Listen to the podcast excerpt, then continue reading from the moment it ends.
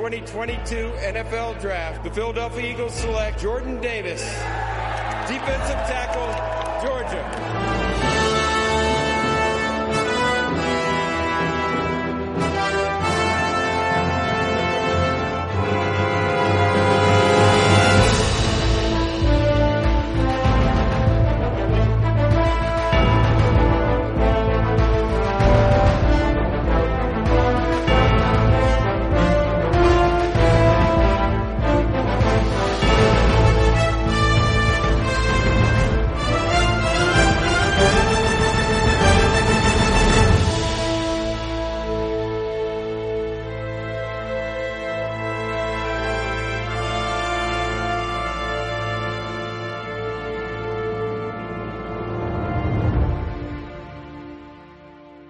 Hola, muy buenas a todos. Soy Xavi Martín y este es el programa 24 de la octava temporada del podcast de Eagles Spain.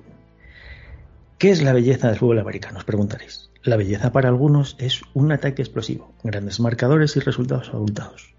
Para otros, una defensa imbatible, que con una táctica ajustada deja en blanco el marcador rival.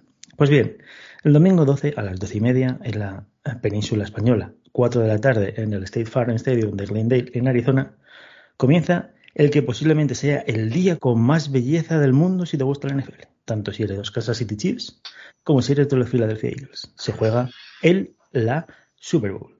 Sobre la belleza, como decía antes, la mitología griega cuenta que Narciso se enamoró de su propia imagen, reflejada en las aguas de un estanque. Tan fuerte fue su atracción que cuando intentó darse un beso a sí mismo se cayó en el agua y murió ahogado. Por eso hay que tener cuidado con la belleza de este deporte. No nos nuble el juicio, nuble el juicio, nos embelese, haga estar ahogados en la derrota que puede echar a perder todo lo que en, por lo que se ha luchado la temporada. Muy buenas noches. ¿Qué tal, Miki? ¿Cómo estás? Pues muy bien, Xavi, muy bien, muy contento. La verdad es que muy relajado, muy, muy, muy a gusto de escucharte siempre sobre, sobre la belleza del fútbol americano. Yo, yo me siento un poco así, ¿eh? estoy tan enganchado que estoy a punto de aguarme. Pero bueno, como la temporada es tan cortita, pues al final como que luego cogemos aire y sé, sé que el día, el lunes de después, pues siempre lo echaré de menos, ¿no?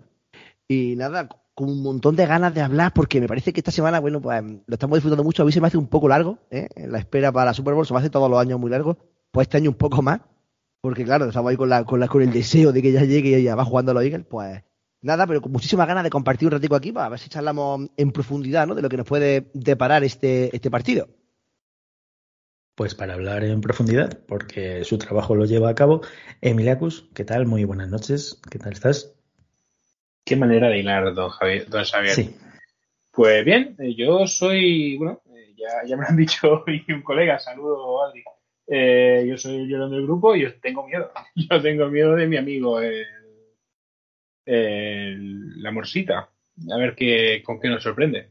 Pero bueno, eh, seguramente disfrutaremos del partido y, y lo viviremos de manera intensa, por no decir otra cosa.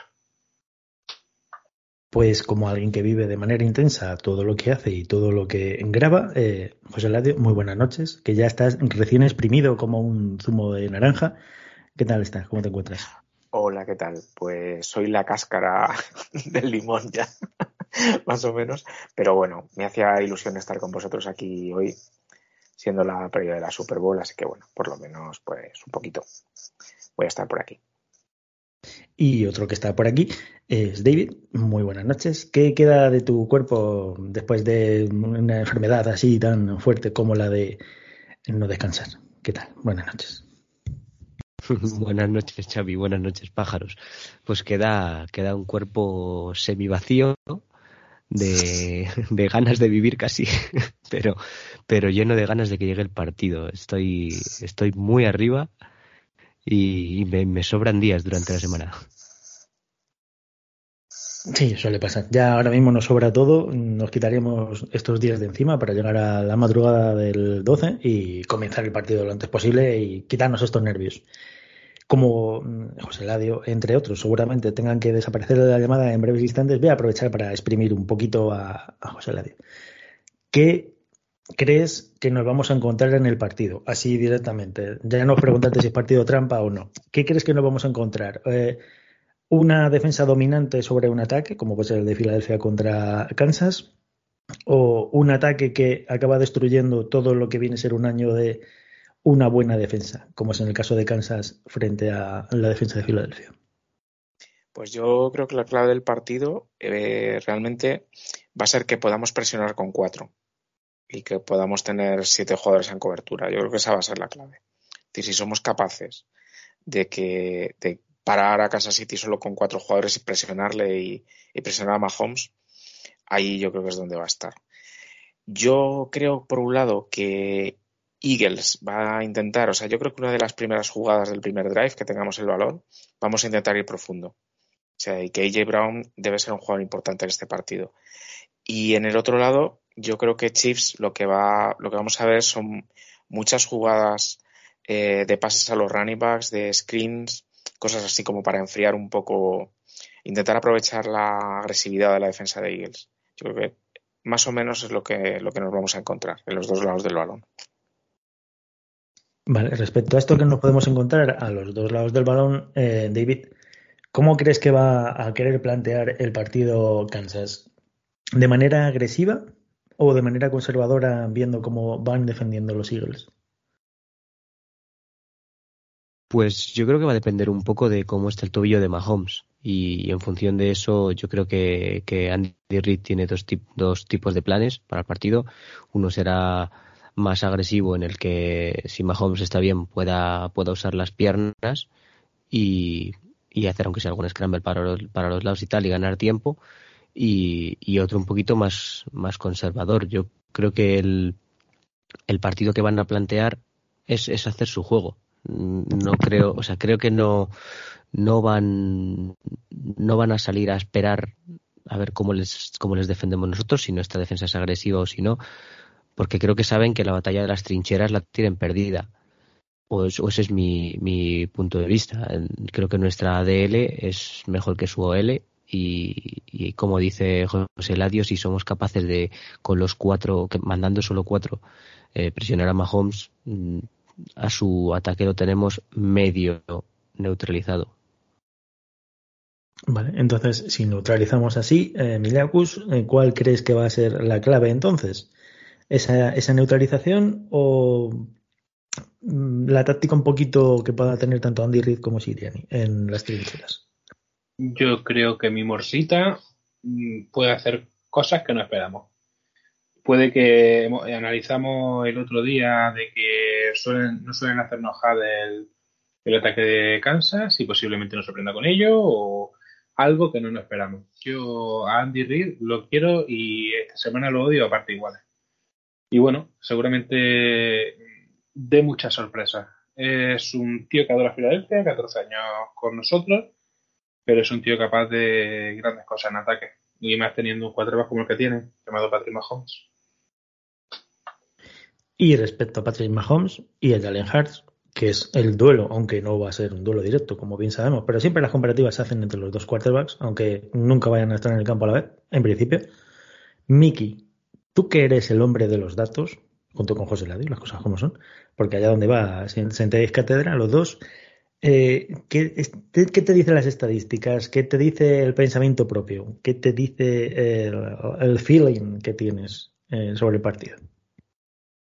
Hombre, es que Mahomes es que se sale de toda estadística, ¿no? Pero vamos, es que el número uno en EPA por jugada, el, número uno en general en, en, en, jugadas de pase, en, o sea, tiene mucha, muchísima versatilidad, ¿no? También es el número uno en touchdown respecto de, la, de su pareja, ¿no? Con, con Kelsey en, zona roja, ¿no? De, de eficiencia en, en touchdown. Entonces, esa defensa, esa defensa contra Mahomes va a ser muy importante, ¿no? Yo lo que decía ahí antes de, de lo que decía José Ladio, de no usar más de cuatro para presionar, me parece la clave, ¿no? De ese, de ese, de ese, de ese duelo. Para mí también otro punto muy importante va a ser el, el tempo del partido, ¿no? El, el, si los Eagles son capaces de, de dominar ese, ese, ese tempo, ¿no? Ese tiempo de, de, de posesión, de, decir, bueno, pues eh, soy yo el que controlo el, el devenir del partido, ¿no? Y, y, y, yo creo que puede ser muy importante conseguir que ellos no, no lo dominen con la carrera o con que ellos no van a, no van a correr en principio. Es decir, eh, los, los Chiefs ya lo sabemos, son el equipo que más eh, dropback hace de, de, toda la, de toda la liga y además les funciona súper bien, evidentemente. Pero esas jugadas cortas que decía, ¿no? De, de corto yardaje que decía José Eladio son, son el fruto de su, de su, de su machaco en el tiempo, ¿no? De, ir yendo poquito a poquito, poquito a poquito, ¿no? Eh, Este año han perdido mucho con la de explosividad en su juego respecto de- del año pasado por la pérdida de, de Tyre Hill, pero es que no les ha hecho falta porque han desarrollado eh, esas rutas cruzadas cortas, ese demás, ¿no? Y entonces, eh, así es como ellos consiguen dominar el tiempo, ¿no? Pues si nosotros somos capaces de, desde nuestro juego de carrera sostenido, en el caso de que lo tengamos y demás, dominarlo, pues yo creo que ahí, ahí tendremos muchos, muchos puntos para ganar. Sí, David, que estaba levantando la manina en el chat.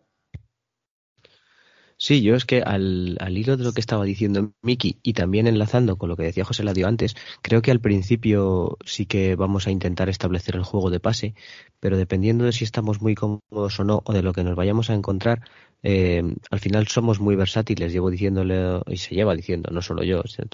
Eh, todo, todo el año somos un equipo que tiene muchísimas variantes, tanto en, tanto en carrera, como en pase, como las RPO, que al final es un poco de todo, y, y me intriga mucho qué es lo que va a hacer lo que va a hacer la defensa de Chiefs, porque al final ellos tienen la defensa, creo que es número 18 contra la carrera. Si nuestro pase funciona bien, tiraremos por ahí. Si no, no tendremos problema en empezar a correr. Y, y ahí ellos tienen una decisión difícil, que es o, o empiezan a meter más gente en la caja pa- para parar nuestra, nuestro juego de carrera y por lo tanto dejan desguarecida la parte de atrás con AJ Brown, con Smith, con, con Goddard, con los receptores que tenemos, o que deciden permitirnos que corramos para cubrir los pases profundos, pero eso puede jugar en su contra, porque si nos ponemos por delante y corremos, agotamos el tiempo del partido y eso les, les puede venir también muy mal. Entonces, a mí me, me intriga mucho, tengo muchas ganas de, de ver cómo, cómo se va a plantear esto. No, pero, fijaos que estadísticamente ellos son una defensa que podemos decir casi mm, average de la mitad hacia arriba. Eh, en yardas totales son la undécima, son el 18 contra el pase y la, la octava contra la carrera. Pero realmente eh, esto tiene truco, porque españolo en playoff la defensa cambia bastante. O sea, fijaos, por ejemplo, que Frank Clark tiene más sacks en, en postemporada que en temporada normal. O sea, es como si le dieran al botón del turbo en playoff y la defensa se hace bastante más agresiva y, cambia mucho. Fijaos la secundaria, que al final son todos novatos y con todos los problemas de lesiones que tuvo y quitando dos jugadas puntuales, pero mm, jugaron bastante bien contra. ¿Contra? Se ha caído. Se ha. Sí, se Bueno, caído. mientras- vuelve-. Sí, mientras, mientras vuelve, que además las estadísticas estas que decía José Ladio son estadísticas que le vienen muy bien a, a, a, a Kansas, porque realmente en eficiencia, o sea, dentro de lo esperado, sus números bajan un poco y pasan a ser la 15 frente a la carrera y la 20 frente al pase. En eficiencia me refiero respecto de lo esperado. Recordad que siempre yo hablo de lo que se espera de la jugada ajustado al calendario, ¿no? Y lo, que te propone del ataque, ¿no? Bueno, pues en ese sentido, claro, lo que decía José Ladio es clave. Realmente yo creo que, que su defensa va a estar a expensas de lo que haga nuestro ataque. Es más, eh, Hartz ha mejorado muchísimo en las lecturas post-snap, ¿vale? Es decir, ese sistema que decía antes mm, Davey de la RPO hace que nuestro sistema, lo que se plantea al principio, no tenga que ver o nada que ver con lo que pase después porque tenemos esa versatilidad. De hecho, eh, bueno, un- analizando los vídeos estos que salen en internet, que son chulísimos, el cuarta y tres famoso de, no, el cuarta y seis de Devonta Smith, eh, famosísimo, eh, fue una segunda lectura de una jugada rota de Smith, porque Smith hace su, su, su, ruta horizontal por la zona, por la zona baja, ve que, que está saliendo, iba a decir Mileku, ve que Hart está saliendo en el scramble y, dice, vale, la jugada está rota, tengo que, tengo que hacer la ruta hacia, hacia Go, ¿no? Hacia, hacia, hacia, hacia adelante. Y la hace. Y Hartz, viendo que estaba cubierto, ya sabía que iba a hacer eso. Y, y efectivamente, en esa lectura post-snap, ¿no? Él, él fue capaz de cambiar esa jugada a los dos. Y salió, salió bien. Entonces, yo creo que esa, esa versatilidad que, que ellos no, no la tienen porque han tenido dificultades durante todo el año, va a ser un, match muy importante, más sabiendo que sus cornerbacks son los dos rookies. Es verdad que los dos han rendido a un nivel excelente. No sé los nombres, porque no soy seguidor de Kansas, pero, pero es verdad que han, han jugado muy bien, pero realmente son rookies. Puede ser que ese Super Bowl, ese año mm, primero, ¿no? Le, vengan, le venza un poco, ¿no? En esa, en esa presión, ¿no? Que al final el, el día grande existe. Sí, Smith y Yo- McDuffie son perdón. los dos cornerbacks. Ha vuelto. ah, me, me, había caído algo así. ¿Me, oís ahora? Sí, sí, sí, sí, te, te oye. Ah, vale, Es que normal, de tantas horas de uso, al final se tenía que caer por algún momento. Sí. No, yo, yo solo quería contaros eh, solamente el, puntualizar el, el, tema de cómo ha evolucionado el ataque de Chiefs. Fijaos que solamente un 8% del, de los pases de Mahomes van más de 20 yardas por el aire. Sin embargo, tienen casi 2.800 yardas eh, after catch. O sea, eh, fijaos el, el, peligro que tiene. Es, es, es, un, es una, una, cosa tremenda. O sea, dice la gente, ha perdido explosividad eh, por no tener a Tyree Hill. Pues fíjate, me, el, el otro día. Sí, sí, sí, la ha ganado de otra forma completamente, claro, claro. Completamente. El otro día tuvo 10 recibidores que recibieron un pase, 10 recibidores diferentes. Es, como, me, reinvento. Pero, pero al final es, es impresionante. Yo creo que, por dar el último apunte, eh, creo que el partido, las opciones de Chiefs pasan por Mahomes. Todas y cada una de las opciones pasan por su ataque más que por su defensa. Y, y a mí me parece interesante que, o sea, ellos lo que, lo que necesitan es que Mahomes tenga todas las posesiones que pueda es lo que más les interesa, mantener a nuestra defensa más tiempo en el campo para que su ataque esté más tiempo en el campo. Pero a la vez es un arma de doble filo, porque nuestra defensa tiene mucho para rotar y es una defensa que tampoco se cansa mucho. Entonces, si quieren que nuestra defensa esté en el campo, tendrán, desde mi punto de vista, que enfocarse en, en defender la carrera para forzarnos a pasar y que nuestros drives sean más cortos eso a nosotros nos va a dar, creo que también cierta ventaja con los receptores que tenemos justamente contra sus corners, que son, que son rookies. Yo no sé si es, a lo mejor, como siempre digo, la visión de Hooligan, pero creo que todas estas situaciones nos, nos benefician, o a lo mejor es que lo veo desde el prisma de eso, del, del hooligan y del ultra, pero, joder, yo estoy muy confiado, ¿eh? Vale, veo que hay un pequeño silencio. Yo no eh, estoy nada confiado. Vale, te voy a decir, porque la única persona que no suele confiarse a menudo es Emilia. Pues dale. El, el, tema es el siguiente. Yo creo que es un partido en el cual eh, no podemos analizar el partido del año pasado porque jugamos totalmente diferente.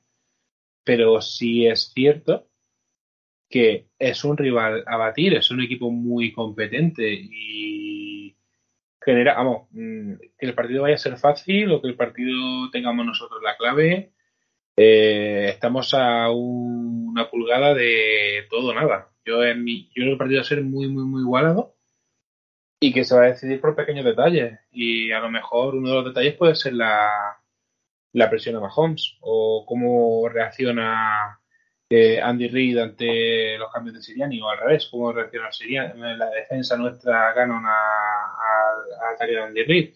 Y parece, claro, yo os escucho encantado porque yo quiero que gane Filadelfia hasta el entrenamiento, no como ciertos equipos de la NFC este. Y ahora. Pequeño inciso, es normal que un equipo de la misma división no quiera que ganes. Perdón. A no ser que sea Micah Parson. Micah Parson Project, me encanta. Eh, lo he dicho, que no veo un partido fácil. Eh, yo estoy, hombre, no tenso, pero es verdad que es un partido que que me motiva a verlo, no porque sea Super Bowl, sino porque se enfrentan el entrenador que me hizo querer a Filadelfia contra Filadelfia. Y no veo un partido sencillo, más allá de lo que estamos analizando aquí. Mira, es que hay, una cosa muy chula, eh, Emiliaco, y, además, bueno, no la he escuchado mucho. Eh, fijaros que antes José Ladio ha dicho ¿no? que realmente cansa su juego se basa en el, en el, pase, ¿no? Y, la mayoría de sus jugadas son diseñadas de, de pase. Eh, y siendo pues un equipo que usa poco la carrera, ¿no? En, porcentualmente, ¿no? Respecto del, del pase, eh, su ofensiva de carrera es la novena de la liga. Lo cual significa que las carreras que hacen son tremendamente efectivas, ¿no? En efectividad son, pues no sé, no tengo el dato, pero estará muy, muy arriba, ¿no? Y entonces eso me da cierto miedo, ¿no? Porque mm, habla de lo, de lo, de lo oportunistas que pueden llegar a ser esas carreras en el mismo sentido que la jugada es largo, ¿no? O sea, solo usa el 8% ¿no? de jugada de largo y, sacar más yardas que nadie. Eso, eso habla un poco de lo, de lo bien que también puede funcionar, ¿no? Esa, esa carrera. Ellos también tienen una línea ofensiva bastante poderosa no, no tanto como la nuestra, porque evidentemente la nuestra es la mejor, pero tienen un center que está a la altura de, Jason Kelsey, o por lo menos comen en, una mesa parecida, y los dos guards también son bastante buenos, ¿no? Luego los tackles sí fluyen un poquito más, ¿no? Tampoco tengo los nombres de los tackles, pero, pero, pero por ahí podrían venir ¿no? nuestras fortalezas, ¿no? Nosotros tenemos un juego que, que rota mucho y yo creo que Reddy se puede, se puede inflar. Pero fijaros ¿no? lo que decía antes de, esa, de, esa, de esa carrera, ¿no? De lo efectiva que puede ser esa carrera. Ellos venían usando a Pacheco, ¿no? Al, running back este eh, que empezaron a usar a, mitad de temporada cuando se les cayó el que tiene el nombre larguísimo, Clyde, eh, imposible de pronunciar. Eh, Heller, eh, algo también Heller. Clyde Vuelve, vuelve a, a, estar en el roster. Sí, sí, sí, pero que realmente está en el roster, se supone que físicamente está bien, pero no está entrando en la rotación, ¿no? Están usando más a Pacheco y, a, al Maquinón, ¿no? De, de, segundo, ¿no? O de bloqueadores también muchas veces, ¿no?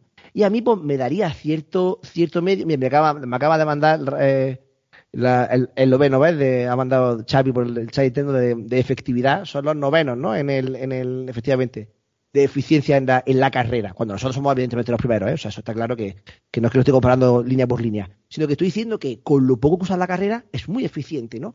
Entonces, no podemos descuidar tampoco la defensa de carrera. Yo creo que eso puede ser un match que Andy Reid efectivamente use, ¿no? Eh, viendo que nosotros eh, nos centremos en, cubrir muy atrás, en usar una cover, bueno, a lo mejor una cover 2, no sé, o, en la nickel base que estamos usando básicamente durante toda la temporada, que se, man, que se mantenga la cover 3 ¿no? De, de, de, los playoffs, pues ya no sé, no sé cómo puede entrar esa carrera, ¿no? Yo confío, confío en que Gano ha ido cambiando el sistema defensivo partido a partido, ¿no? Mandaba una estadística, no sé si en el grupo general o en el grupo propio, de cómo, de cómo Gano ha ido cambiando el, el sistema en función del QB y del tipo del QB, y era chulísimo, creo que era un, un post de, de Twitter, ¿no?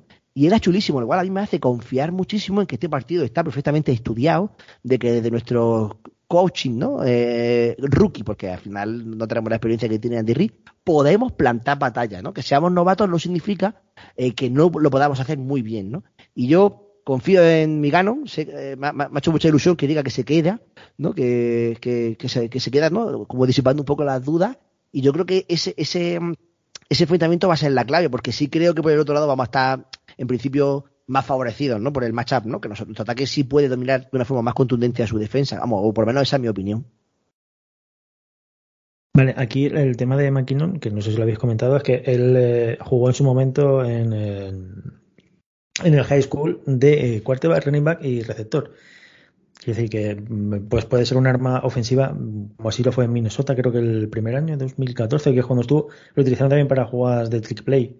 No sé si llegarán a utilizarlo, pero bueno, mm, venimos del corro de la patata que hizo en su momento contra las Vegas Raiders, pues nos podemos esperar cualquier cosa de Andy Reid, porque ya sabemos que si hay alguien ingenioso y que puede ir, no sé si tocar la nariz, pero si buscar algo diferente, eh, es él.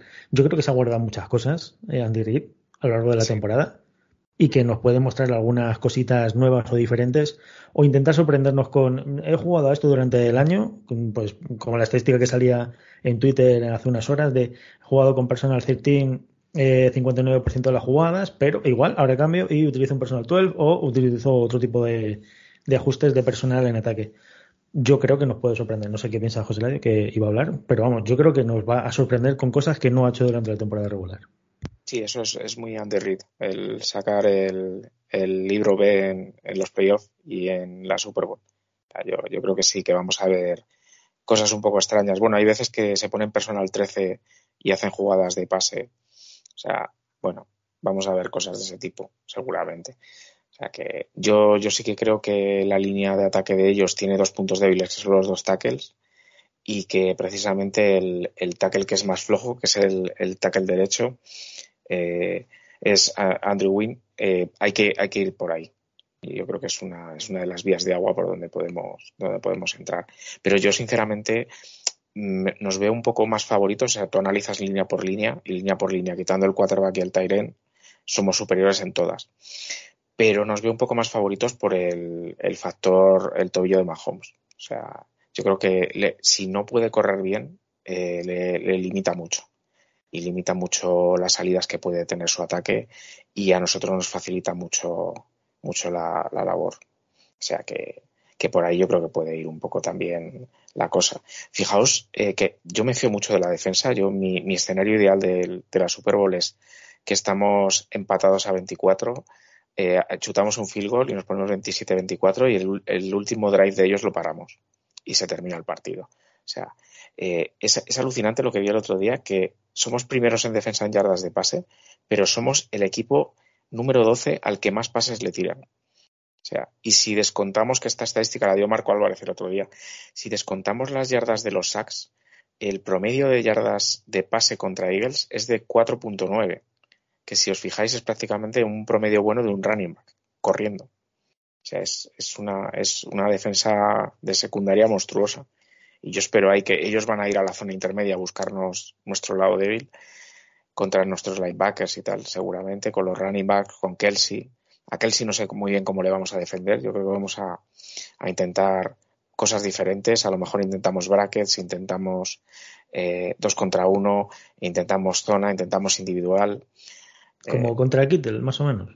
Más o menos, sí.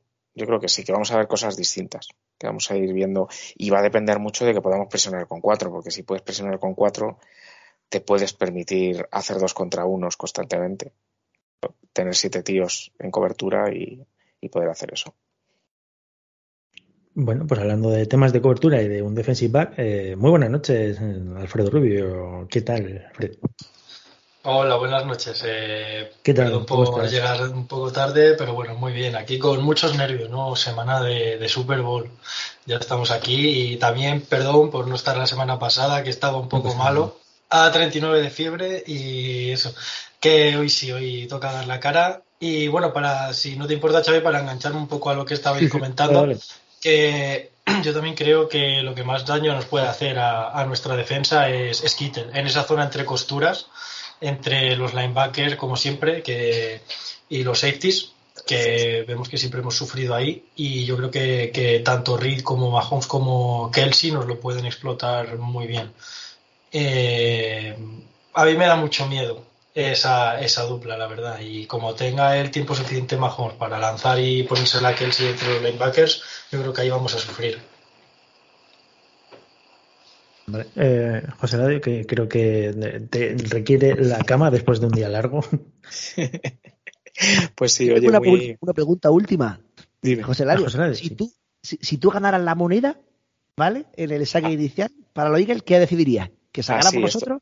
Esto lo he hablado hoy, eh, en la previa, sí, efectivamente. Yo creo que tanto Giants como 49ers cometieron un error garrafal, ganando el sorteo y, no eligiendo atacar. O sea, es que yo creo que contra Eagles tienes que atacar y anotar primero, porque es, importantísimo.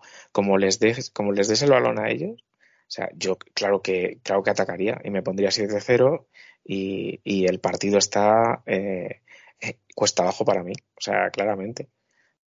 Es, que Eagles es un equipo que como, mira lo que le pasó a Giants.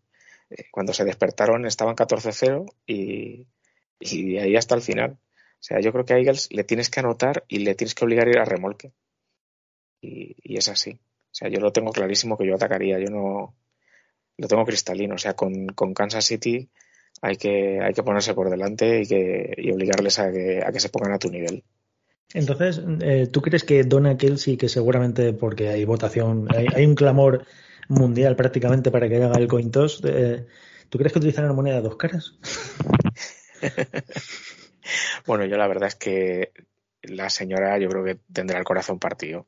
Sea, a los hijos los querrá igual, digo yo. Salió, eh, este- salió bueno, en el, el programa que hacen ellos, que hablaban con, con varios jugadores y demás. Eh, y después de la entrevista que le hicieron ayer, previa, bueno, las entrevistas de Super Bowl, que ya comentaremos después cuando salga José Ladio, que son bastante especiales, que ella lo que quiere es que lo pasen bien, que no se lesionen y que disfruten. Que si tiene que hacer el coin toss porque a la gente le mola, le hace gracia o le parece jocoso, pues bien. Pero que ya no está no, no, no quiere ningún, no, no tiene ningún favorito. Y claro, saltó Kelsey y le dijo, a ver, tú has dicho que yo soy el favorito porque soy, he, sido, el primero que te ha dado los nietos, así que ahora no digas que no. Y pues hacía la broma esa. Vamos, esperemos que si ganamos el sorteo decidamos salir jugando nosotros. Y no sé si quieres comentar alguna cosilla más y ya despedirte tranquilamente para poder dormir. No, nada más que nada. Hablamos el día del partido, que la idea de Mickey era muy buena, Sí. la de la de compartir nuestras experiencias mutuas. ahí en, en, vivo y bueno, pues si se puede hacer, yo sabéis que voluntario absolutamente, sin problema. Pues ya se ha hecho un pequeño spoiler del pensamiento que, tenemos o que queremos llevar a cabo y nada. Esperemos que si nos escuchamos el domingo sea con buenas noticias y si nos escuchamos el próximo podcast de la semana que viene, pues que sea con la mejor noticia, que como no quiero gafar ni nada, pues ya sabéis cuál es. No quiero decir mucho más. Y nada, que muchas gracias José Ladio como siempre y que te dejo descansar de las 256 horas que llevas grabando podcast hoy. muchas gracias a vosotros, de verdad. Venga. Un abrazo. Descansa, José Ladio. Chao, gracias. Descansa. Bueno, eh, Miki, para retomar un poquito el tema estadísticas y demás, no sé si querías comentar también eh, alguna estadística en especial o alguna cosa en especial referente a la defensa, a los tipos de ataques que utilizan o alguna cosa, y ya con eso pues ir hilando un poquito el análisis del partido. No sé si querías comentar alguna cosa en concreto o algo que tenías ahí muchas ganas de decir. Bueno, estadística es que hay, hay mucha muy chula, ¿no? Por ejemplo, el dándole fortaleza, ¿no? Al, a lo que ha dicho José Layo del Blitz, ¿vale? Eh, eh, Kansas City Chiefs es el tercer equipo en eficiencia frente al Blitz, ¿vale? Eh, o sea, no se le pueden tirar Blitz. Tú le tiras un Blitz a Mahon y lo normal es que Mahon pues, te haga magia. ¿Vale? Entonces yo, efectivamente, yo pues eh, estoy ahí a tope 100%, ¿no? Reforzando esa idea. Ahora, que pueda ser una forma de llamar la atención o de romper alguna jugada, evidentemente, esto no significa que el Blitz no se vaya, no se vaya a usar, ¿no? Y además, yo creo que Gandon lo va a saber utilizar eh, adecuadamente. Y luego, realmente es que hay, hay mucha hay, muchas estadísticas muy chulas respecto de la defensa. Por ejemplo, eh, Reddick, que no ha sido nombrado ni siquiera finalista ¿no? en el Defensive Year of the, ¿no? sé cómo se dice, el, jugador defensivo del Defensive Player of the Year. Defensive, eso, ¿eh? Defensive Player of the Year. Eh, está a 1,5 sacks. Este dato lo escuchaba de, también de, de, de ellos Marcos, ¿no? De, eh, lo, escuchaba en NFL en estado puro, lo, que está a 1,5 sacks del registro absoluto de récord para un para una persona ¿no? que, juega toda la temporada y playoff de toda la historia de la liga. Em, es que eso es, bastante fuerte, ¿eh? Es decir, eh, habla mucho del grandísimo trabajo que está haciendo Reddick. Yo creo que Reddick puede ser la clave también en el partido. Además, en este balance ¿no? de Mitch Match que decíamos, ¿no? De, línea de ataque contra línea de defensa, él va, va a ir por el lado más débil de la, de la línea ofensiva de, de Kansas, con lo cual yo creo que efectivamente, la y, se ha visto en el partido de Kansas, o sea, en el partido de, los 49ers y en el partido de Giants, que como no le pongas, como no le pongas una, una, una, una, una defensa especial, puede salir la cosa bastante mal, ¿no? Siento que se lo digan a, a, Purdy, ¿no? O a, o a, Johnson. Entonces, ¿qué significa esto? Significa que yo, yo sí espero un plan de la de esa línea de, de ataque frente a Reddick, ¿no? Sí lo espero. Eh, bueno, hoy he leído también que, bueno, es verdad que cuando tú juegas play action, ¿no? Esto lo explico porque como yo la semana pasada, la semana pasada le di mucha caña a Shanahan. Bueno, cuando tú juegas play action y estás simulando la carrera, bueno, tenés que asentarla de alguna forma, ¿no? Y entonces, pues una forma estándar es, pues efectivamente, dejar que tu tight end bloquee al, al pass rusher exterior y hacerle un block, un bloqueo sencillo, ¿no? No muy fuerte, porque claro, tú vas como a salir a, a Salió muy bien, ¿verdad? No le salió para nada bien, claro. O sea, que tú puedes simular, pero una cosa es simular y otra cosa es cagar la muerte. ¿vale? Yo sigo opinando que, eso es una cagada a muerte porque en Reddit de una te hace eh, una. ¿Me explico? Tú le das una y él te hace diez. ¿Me explico? Entonces, ¿qué pasa? Pues que pues que, yo creo que Andy Reid no va a cometer ese error y entonces pues sí veremos eh, formaciones de, de Kansas muy pesadas. Que además ellos las suelen hacer, ¿no? Ellos, ahí se sienten cómodos, ¿eh? se sienten cómodos. Si me permites comentarte también, que es eso, la clave yo creo que va a estar en este partido, en, cómo vamos a defender nosotros a Mahomes. Lo que necesitamos es que nuestra línea defensiva, todas, cada, todas y cada una de las unidades de la línea defensiva estén a tope, sobre todo los, los rushes y los exteriores, tanto Reddy como Sweat por el otro lado o Graham, estén muy pendientes del contain y de que Mahomes no salga del, del pocket, ¿no? ¿no? salga de ahí en medio y tenerlo bien controladito y llegar rápido a la presión, porque sabemos que Mahomes con presión eh, falla. O sea, es como todo cubi. O sea, por muy bueno que seas, con un poco de presión o con mucha presión en este caso, eh, puedes fallar. Entonces, eh, por muchas formaciones pesadas que saquen, yo creo que nuestra unidad defensiva de la línea defensiva lo bueno es que como podemos rotarla tanto, eh, se mantiene muy fresca y van a estar todo el partido dando por saco a la línea ofensiva de, Kansas, que como sabemos no es que sea muy buena y sobre todo el right tackle de, Kansas, que ahora mismo no me acuerdo quién era, creo que era justamente eh, su unidad más floja. O sea que Reddick se lo va a pasar bien, a no ser que le pongan ahí a Kelsey, pero no creo que quieran perder a Kelsey en un arma de, como un arma de pase para que se quede a bloquear pero ya veremos. Eh, yo creo que la clave del partido va a estar en cómo nuestra línea defensiva va a intentar parar a Mahomes. ¿Y tú tirarías Blitz, eh, Fred? Eh, no, yo creo que con 4 o 5 yendo a la presión, como vamos siempre, yo creo que tenemos suficiente, porque nuestra línea defensiva es suficientemente buena como para con cuatro jugadores llegarle a, a Patrick Mahomes. Sí, estaba buscando el dato este que decíamos de, descansar, porque efectivamente en el partido de Yayan mm, descansamos muchísimo, ¿no? Fue una cosa, fue una cosa increíble, pero realmente no tenía la cuenta de snap del partido contra contra los 49ers, pero imagino que sería parecido, ¿no? Porque como al final también estaba lo, voy a buscar, lo voy a buscar. Sí, si queréis comentarlo yo voy buscando mientras tanto. Eh, David, eh, ¿tú crees que más o menos Em, tenemos complicaciones con el eh, tema de que sea tan móvil Mahomes. O sea, quiero decir, ¿nos va a joder realmente este como más corredor? ¿O va a utilizar a Kelsey y nos vamos a olvidar de él como corredor por la supuesta lesión? Pues es una buena pregunta, la verdad. Em, yo creo que estaba pensando un juego de palabras con Mahomes, pero no me salía ninguno, así que ya, me, más o menos. Que ni para Sí, pero no, quería repetir, hombre. Que ni Patrick ni para mí. Bajo mesa. Ojo, cuidado. Sí, señor, sí, señor. Ese ha estado bien, Fred, ha estado bien. Eh, no, a ver, este. Mm, su, eh, Mahomes es un arma. Y, ya lo he dicho antes, el, es, su principal arma, arma y, el partido pasa, o sea, su victoria creo que pasa porque él tenga un, partido brutal. Em, sé que, que, puede ser útil para ellos como arma ofensiva intentar fijar a nuestra defensa en, en contains, amenazando con la carrera de Mahomes, pero, pero yo creo que tienen muchas más armas, o sea, a ver si soy capaz de formular bien lo que intento decir. Creo que tienen muchas más armas eh, para usar en el juego de pase que las, que las piernas de Mahomes, para usarlas antes, quiero decir. Em, en tanto en cuanto si Mahomes sale a correr y se lleva un mal golpe eh, en un tobillo que ya está tocado, pierdes el partido seguro, porque si no está Mahomes no vas a ganar.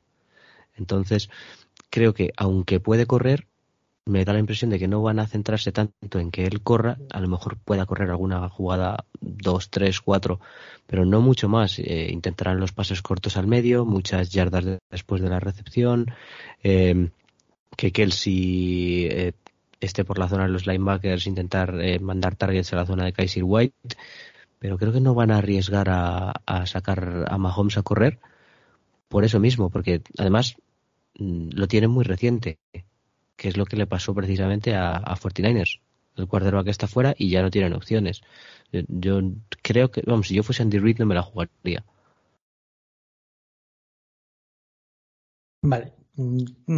Mm, mm, tú que conoces más o menos, vamos a ponernos en que conocemos más o menos, eh, Milacus Andy Reid, si no se la juega en eso, se la tiene que jugar de otra manera. Va a ser Juju Smith Schuster, entonces el que más balones reciba, va a ser Kadarius Tuni, va a ser Pacheco el que lleve el, peso del, ataque, o lo que ya suponemos, Mahomes, Kelsey, Mahomes, Kelsey, Kelsey, Mahomes. Ese me da Juju, ¿eh? Nos puede dar un Schuster. Un Schuster, sí. Así no, no, me lo he visto venir. Yo creo que, las, últimamente el último partido con Pacheco jugaron bastante, me dio la sensación, ¿vale? Y puede que no ataquen por, por carrera, porque nuestra, nuestra defensa es la 21 contra carrera. Pero bueno, es que es eso. Hay varias cartas que puede aprovechar el señor Reed y esas cartas nos pueden hacer bastante daño. Ya hemos hablado antes del no-huddle, estamos hablando de la carrera, estamos hablando de que Pacheco era anónimo tercero hasta hace poco. Y bueno, a ver cómo nos sorprende. Ya sabemos que mm, Mahomes juega condicionado, pero aún así, jugando condicionado, eh, fue el más rápido, como bien estudió un amigo nuestro datos en internet. Fue la carrera más rápida de Mahomes en, con 14,6, si no me equivoco, de millas por hora o algo así. Entonces, si es un tío que está jodido en un tobillo, pero es capaz de hacer una la carrera más rápida de su carrera, puede que también usen bastante esa arma. El RPO que somos nosotros, lo mejor nos viene en contra. No sé. Eh, Andy nos va a sorprender. Eso lo tengo clarísimo. Y el tema es que no sé cómo. No sé cómo y creo, creo quiero pensar que va a ser jugando no Hadley y, o jugando la carrera. Pero seguramente haga cualquier cosa que me deje acordándome de ciertos familiares suyos. Para acordarnos también de los familiares de la defensa y de la defensa de Españolo, eh, Fred, eh, aparte de Chris John, me imagino que eh, nos pondrán en complicaciones con los paquetes defensivos. Creo que utilizan muchas, en muchas ocasiones una White Nine, con lo cual a lo mejor no nos ponen tanto peso en el medio, pero sí intentan colapsar el pocket de afuera hacia adentro para que tengas que o subir o moverte a hacer scrambles, pero claro, si vas a hacer un scramble para cualquiera de los lados, te puede pillar por ahí y si intentas subir, igual mm, pueden saltar los linebackers a ese lado. Entonces, Fred, y la pregunta sería, ¿cómo le atacas a esa defensa? Pues más o menos, eh, bueno, más, sí, más o menos. Eh, yo creo que la clave está en, que ambos ataques tienen que jugar más o menos un estilo parecido de, y dale con el más o menos, tienen que jugar un estilo parecido de, de fútbol, ¿no? Eh, pases rápidos, eh, carreras eh, exteriores, o en nuestro caso podríamos abusar de la carrera interior, porque tenemos a, a Jason Kelsey por ahí dentro, obviamente. No tenemos que olvidarnos de la carrera. Y jugar herpios. Mmm, intentar engañar a la defensa de Kansas para que se vayan cerrando y jugar como un mini fútbol, ¿no? Lo típico de pasecitos cortos aquí, pasecito corto allá, ahora una carrerita por aquí, ahora una carrerita de Hearts por allá. Em, y luego intentar clavarla en profundo con ya sea con Watkins o con Smith o, con AJ Brown, ¿no? Cualquiera de los tres. Eh, yo creo que nuestra clave va a estar ahí, el cómo parar a Chris Jones y también el intentar abrir huecos. O sea, nuestra, nuestro ataque se basa básicamente en, la carrera. Eh, es así, o sea, lo que más lo que más éxito nos está dando, a pesar de que de lo bien que estamos jugando en el pase, es cuando nos funciona la carrera. ¿Carrera tradicional eh, o utilizando al, quarterback también? ¿Te refieres a ese tipo de carrera? Eh, pues un, un, mix, pero ya estamos viendo que sin, poner mucho en riesgo a Hearts y ni, ni, sin el mucho, sin ponerlo en riesgo, nos está funcionando. Y yo quería comentar que, dado el, juego, el partido de conferencia que hizo, ojo con Gainwell, eh, que no sea nuestro Corey Clement de este año y que, y que haga un, un papel destacable en, en esta Super Bowl. Cuidado ahí, ¿eh? Yo quiero decirle a, amigo Sanders que, que fue bonito mientras duró y, y que tenga un buen partido de despedida. Tú lo tienes ahí entre ceja y ceja, eso, ¿eh, Miyaku? El, el Sanders hasta el último día no lo vas a. Hombre, yo, yo lo quiero, lo quiero siempre. Lo quiero siempre, pero, pero en esta ocasión veo que Gamewell le está dando bastante buen resultado. Sí, pero es, eso, en plan, yo creo que necesitamos a otro running back uno, pero que Gainwell de segunda unidad puede sorprender muy mucho y de forma muy grata para nosotros, obviamente, en, en este partido. Pero sí, básicamente eh, hay que confiar en la Jeff Stoutland University ¿no? y celebrar sus nuevos años de su nueva firma de contrato con un con un partidazo de por tierra. Eh, yo creo que ellos no defendían muy bien la, carrera, ¿no? Y, el, tema de placar tampoco lo llevan, lo llevan muy bien. Muchos placas fallados. Ah, no. Bueno, tienen la, decimoquinta mejor defensa de contra la carrera. Y no sé, yo creo que tenemos que confiar en, en nuestra carrera y, y no dejarla ni olvidarnos de ella porque creo que en este partido si jugamos a un duelo de pistoleros, perdemos. Bueno, eso decía Fred, ¿eh? de la última Super Bowl que jugamos, que el duelo de pistoleros perderíamos y, y no pasó, ¿eh?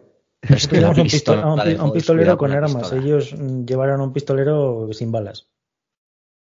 Bueno, este pistolero no tiene balas, ¿eh? El otro pistolero, o sea... este pistolero sí tiene balas, bastantes balas además.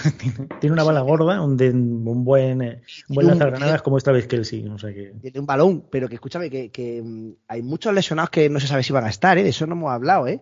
Pero mmm, ayer les veía el reporte y, y, hay muchos que están, que están fuera, ¿eh? O sea... Yo viniendo de Andy Reid, mm, me creo los injury reports de aquella manera. ¿eh? Que os quiero recordar. Descartado, aún está descartado. ¿eh?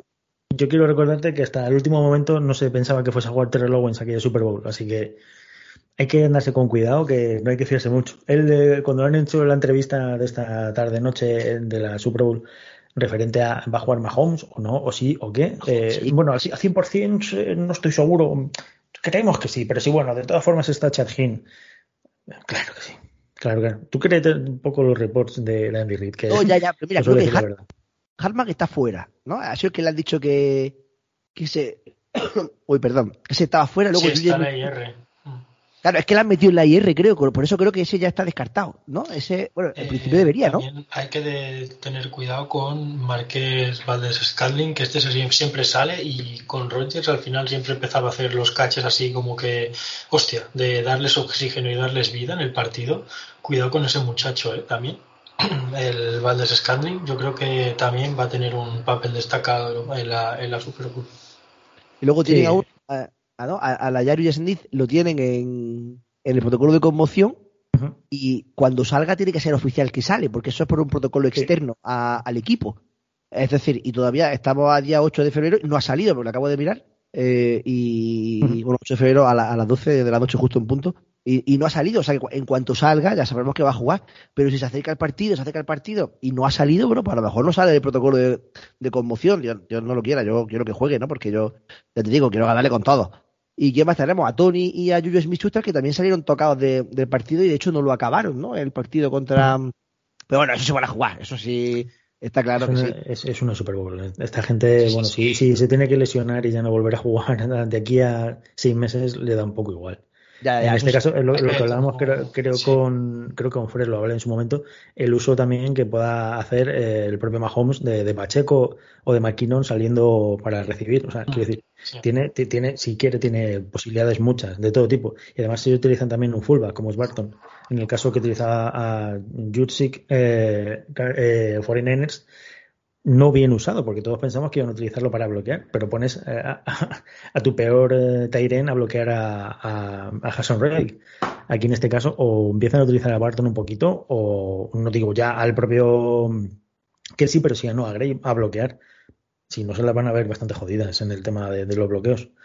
No sé si el tema de las lesiones o no las lesiones, como decía Miki, puede influenciar o no, David, pero el partido que nos encontremos mm, es el que tenemos que afrontar. Eh, creo que hablábamos de que su defensa o, su, o los jugadores de su defensa casi todos han sido drafteados menos dos. En este caso, en nuestro caso es el ataque, que el único que no hemos tratado nosotros es G. Brown. Está, está muy bien relacionado, o quiero entender que está muy bien relacionado el, el hecho del coaching en cuanto a un equipo ha decidido mm, apostar todo en el draft, ya teniendo a Mahomes, obviamente, y otro ha decidido tenerlo todo en ataque teniendo a Hartz son dos estilos muy similares en cuanto al tema del draft, pero eh, para encumbrar a un lado o al otro. Dice, bueno, ya tengo un buen quarterback, pues voy a elegir jugadores en el draft que sean defensivos, o bien como, y le sale bien, claro, porque lo de McDuffie no sabemos que iba a salir también, porque venía de Washington y bueno, pues ha sido la leche. Al igual que Jalen Watson, es la leche que haya salido tan bueno. Em, todos los rookies de este año, perdón, que de corte, todos los rookies de este año para Kansas o son titulares o están aportando un montón a su juego. O sea, chapó mm. por el que hizo el draft, por el scouter. No, no, sí, es más, tengo el dato, tengo el dato que ese sí lo he buscado porque me ha parecido muy, muy interesante que el, en el año 2022 ¿no? el número de snap de los rookies de, Kansas está el número 7. ¿Vale? Eh, y bueno, ellos tienen 3.700 en jugados, un poquito más, y, y 3.000 son en la defensa. O sea que es que la, esa edad de la defensa es increíble. Nosotros estamos en la última posición de rookie usado este año, ¿no? En, los, en los, últimos. Es verdad que solo teníamos 8 en funcionamiento, bueno, igual que Kansas, que también tiene 8 nada más. Pero hemos jugado 800 snaps con ellos. Eh, bueno, pues ya está. Nuestros rookies es verdad que no han entrado, yo creo que estamos bien, ¿eh? O sea que irán entrando poco a poco en años sucesivos. Eh, pero bueno, ese dato es así, ¿no? Los rookies de casa están rindiendo muy bien. Sí, también, sí, No, también creo que es, es, una decisión inteligente ir a, ir a por la defensa, en ir a coger defensa en el draft cuando tienes un quarterback como Mahomes. Si, o sea, el, con la edad que tiene y con la capacidad que tiene y sabiendo que te has eh, que te has atado a él durante 10 años, pues dice, bueno, es interesante que yo me dedique a reconstruir la defensa porque al que tenga en ataque lo va a hacer bueno. Y de hecho, si, si miramos a su, a su cuerpo de receptores, ¿quién hay élite? O sea, realmente élite es Kelsey y está Tyden. Porque luego miras, eh, Smith Schuster es élite, no, eh, Tony es élite, eh, no, em, Valdés Scantling es élite, tampoco. realmente no tienen, no tienen grandes nombres, son gente que sí, que bueno, que está ahí, pero, pero no son gente muy buena. Están rindiendo porque tienen un quarterback que te hace rendir. Entonces, si tú te puedes permitir en ataque eh, traer en agencia libre o, en, o con trades gente que no te va a costar mucho capital de draft o que no le vas a tener que pagar una millonada y puedes invertir esos recursos en defensas, pues ahí es donde tienes un equipo que se lleva manteniendo en arriba de la liga todos estos años, ¿no? Y lo que les queda también. De hecho, fíjate, David, eh, qué dato más curioso que ellos efectivamente tienen un receptor como es Kelsey, ¿no? Jugando de, de que ha superado a mil yardas, ¿no? Tiene 1300 yardas y 12 touchdowns. Y luego, sin embargo, bueno, tiene a Yuyu que tiene casi mil, ¿vale? Pero solo tiene tres touchdowns. Y, y el, ya el siguiente que aparece en la estadística es Valdez Scanting con 680 y luego Maquinon, que aquí debería yo dar el dato, que tiene con solo 500 eh, yardas, tiene nueve touchdowns. Es decir... Una, una pregunta, Miki. Eh, ¿Cuántas yardas lleva Gether? Eh, Goddard sí, lleva 702. Bueno, lleva no, ¿Y cuántos partidos ¿eh? Pues la verdad es que tuvo más, ¿no? O sea, estuvo. Desde Washington. Como cuatro o cinco, ¿no? Fueron, ¿no? Pues sí, sí, es porque es otro dato que podríamos mencionar. Sí, sí, es verdad que podría haber llegado Goddard ahí. Y de hecho, sí, bueno, a lo mejor supera las mil yardas, pues no lo sé, pero ahí estaría, ¿eh? Sí, sí, sí. Pero a lo que iba era del, ataque de, de, de, ellos, es que fíjate como esa versatilidad en, en el pase es efectivamente mortal en, zona roja, ¿no? Yo creo que pararlos antes de, llegar a, la red zone es, clave en nuestra en nuestro sistema defensivo, ¿no? Sí, ellos mm, eh, ellos eh, tienen, o sea, hacen una toman una decisión muy valiente y también arriesgada que es deshacerse de Tyreek Hill, que es un, tipo que te estaba garantizando big plays por partido, mm, dos, tres, cuatro big plays por partido y, hay que cubrir, hay que suplir esa producción, ya lo hemos comentado antes. No solo la han suplido, sino que casi hasta la han superado. No hay big plays como tal. No hay pases eh, que, que, viajan por el aire 40, 50 yardas continuamente. Pero si tienes pases de 10, 15, 20 yardas, que, que luego con, con, yardas después de la recepción se alargan ¿no? al, al, big play. Eso es también eh, me recuerda un poco a Moneyball, ¿no? Si, si habéis visto la penny Moneyball, que, que está muy bien, me desprendo de este jugador, me puedo permitir el lujo de mandarlo a otro equipo porque voy a traer a cuatro, cinco, seis desconocidos, no, desconocidos, porque eh, al final los que tiene Chiefs no son desconocidos, pero de perfil más bajo que me van a suplir, me van a dar lo mismo que me da que me daba él o, la misma producción que me daba él, pero en, en otras de otra forma, ¿no? a mí me parece maravilloso y esto Mm, el 90% de la culpa, aparte de que Mahomes sea muy bueno, la tiene, eh, la tiene Andy Reid. La morsita.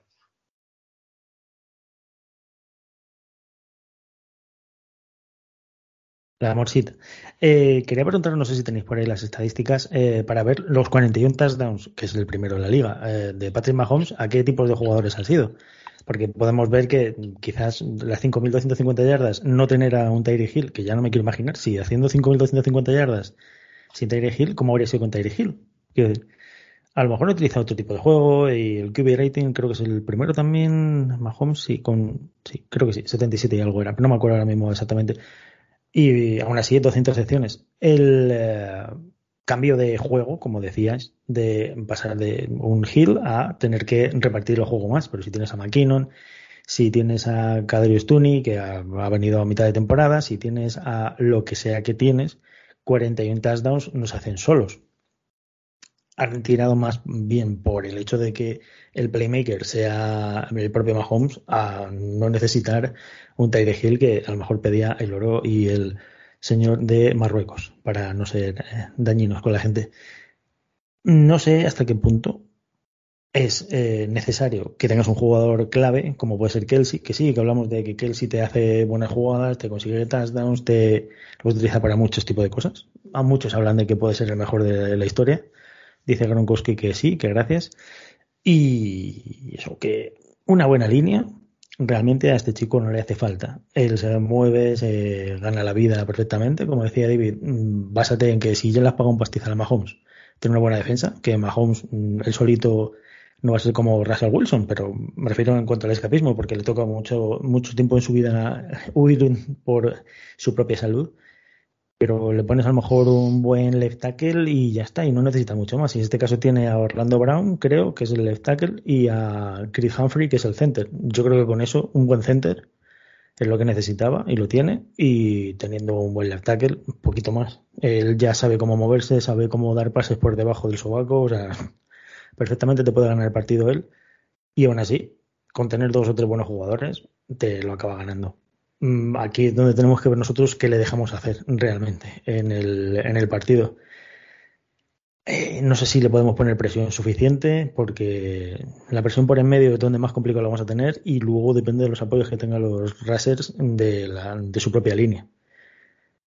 Mm, si le tenemos que dejar que se la juegue, ahí cuando tendrán que salir Bradbury, Garner Johnson y cuando tendrán que salir Slay. No sé hasta qué punto unas ayudas en la carrera de McKinnon o de quizás eh, Edwards eh, le pueden hacer mucho. No sé si va a jugar realmente. Pacheco, Pacheco no lo está haciendo mal. Pacheco seguramente nos hará daño de, todo lo, de todas maneras. Entonces hay que ver cómo lo podemos parar.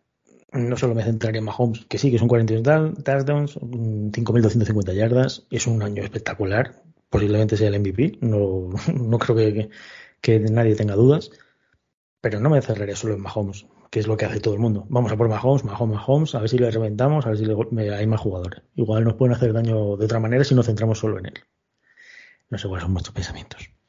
No, yo creo que Mahomes básicamente es eh, la batuta, pero tienen varios solistas que pueden liarla. No, no es un, vamos, que no es que sea ninguno cojo. Kadarius Tony está demostrando lo que no demostró en Giants. Eh, Yuyu, Yuyu Schuster lo conocemos de, de. Eh, veremos a ver si Deler está en condiciones o no. Que tienen armas. Que bueno, aparte de Kelsey, que Kelsey. Y voy a decir, eso es el protopene, o sea, es, el, es uno de los Tyrants más. con más fundamentos que he visto más allá de Gronkowski. Pero no la va, vamos, mm, que si nos centramos solamente en Patrick Mahomes, posiblemente venga el lío. Aún así, habrá gente que te dirán que Mahomes tal, Mahomes Pascual, pero además de Mahomes siguen teniendo equipo. Que no se olvide. Y, que, como decimos con José Ladio antes, eh, él puede buscar eh, prácticamente eh, Andy Reid maneras de, bueno, pues no es un correo de la patata, que eso me pareció bastante despectivo hacia el equipo contrario, pero sí buscar jugadas en concreto que esto no te lo he hecho durante el año o has visto que he jugado a esto durante el año, voy a jugar a esto otro. voy, a, voy a intentar joderte con la carrera, que sé que te ha hecho daño en, cierta, en ciertos momentos de la temporada. Pero que lo hemos comentado, que, mm. Andy Reid eh, te puede sorprender mucho. Andy Reid es, eh, va a intentar jugar a tu antítesis, pero si sabemos controlar podemos sobre ello bastante. Si sabemos controlar cómo funciona su ataque, tenemos mucho hecho. Problema, mm, que no va a ser fácil de leer. Veo, veía mucho más simple de leer el partido contra Giants que este partido. Este partido me parece mucho más complejo de leer por eso, porque para mí es una mente ofensiva como poca, Dirry. Pero bueno, ya dijimos que, bueno, yo siempre he dicho que vamos a sufrir todos los partidos y en este lo mantengo. pero este sí, este yo creo que va a ser complicado y se dé el resultado que se dé, se va a sufrir bastante. No sé si Fred, eh, Mickey o David queréis comentar alguna cosilla más del ataque o de nuestro propio ataque o cómo atacarles a ellos en defensa. Si no, pues eh, pasamos a las preguntillas y, ya estaría. Porque es que sobre analizar las cosas al final, viendo que son dos equipos que se han llegado, donde han llegado es, por méritos propios, por mucho que digan que, que calendarios malos, eh, pues... Eh, ah, lo del calendario, tengo lo del calendario, ¿eh? si quieres darle, dale al calendario. Bueno, que sí, espérate, que eso ya lo había cerrado y todo, ya lo hemos pasado. Bueno, sí, pues, eh, mientras tanto os pongo minutos musicales. ah, mira qué buena. no, vamos a llenarlo con algo más que un... Efectivamente, sí. Mientras, lo, lo, abro, eh, sí tenía un dato que me gustaba mucho, lo leía por ahí, que era que mm, si eh, analizando las defensas, ¿no? decían que la, una de las defensas que más, en la que más cómodo se siente Kansas es en la cover 2. Eh, y, que ellos la suelen sacar pues cuando, cuando necesitan, ¿no? Sobre todo cuando necesitan remontar, ¿no? Y lo decían respecto de, bueno, porque eh, ellos han visto en, la, en la temporada pues, muchas veces esa situación, ¿no? Y planteando esa posibilidad que dice José de que nosotros nos pusiésemos por delante, ¿no? Y, decía que efectivamente esa era una de las mayores fortalezas de, del propio Hearts, ¿no? Y era pues, de los cubis más eficientes con un cubi rating de por encima de 115 cuando jugaban en eh, cuando el rival le jugaba cover 2, ¿no?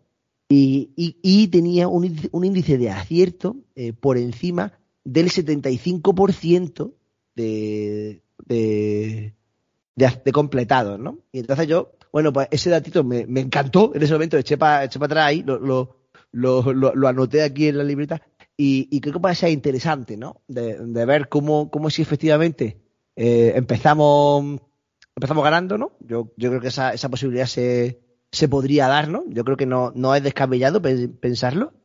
Eh, ves cómo, cómo, cómo defendería, ¿no? En este caso, Kansas, ¿no? esa, esa, esa o si intentarían cambiar, ¿no? O, a otra, a otra defensa que, en la que ellos estuviesen más, más, más favorecidos, ¿no? Mira, del calendario que, decíamos, a ver, lo más fácil, ¿vale? Es sacar el número de victorias mm, globales, ¿vale? Por decirlo de alguna forma, ¿no? Lo que sería eh, las victorias que has tenido en tus rivales y las que has tenido, las que has tenido tú, ¿no? Y entonces eso te da un, porcentaje que es la fuerza del, del calendario, ¿vale? Lo que, es lo que luego se va a usar el año que viene para, bueno, pues para, para, los desempates, por ejemplo, del draft, ¿no? Y, y todo este tipo de cosas, ¿no? Y bueno, lo digan es verdad que hemos tenido un calendario pues, bastante favorable, ¿vale? Somos eh, del 7 al 10, porque estamos empatados todas esas posiciones en fuerza del calendario, del calendario más sencillo, ¿vale? Con un rating de nuestros rivales de 0.47, eh, ¿vale? Bueno, está muy bien, a no ser que Kansas City tuviese el tercer calendario más fácil con un QB con un, con un porcentaje de victorias de 4,45.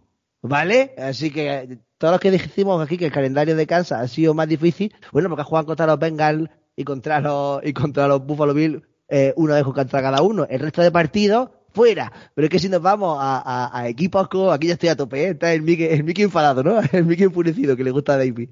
Eh, si nos vamos contra equipos de, de playoff, ¿no? Que me parece pues como otro datito, ya que, ya que el que decíamos la semana pasada del, de ser eh, 9 a 1, ¿no? Contra equipos de, de, récord de, de, victoria, ese ya no vale, ¿vale? Pues vamos a dar el de, el de contra, el de contra los equipos que han jugado a playoff y se me ha ido la hoja, aquí lo tengo. Bueno, los Kansas han jugado ocho veces contra equipos de playoff, ¿vale?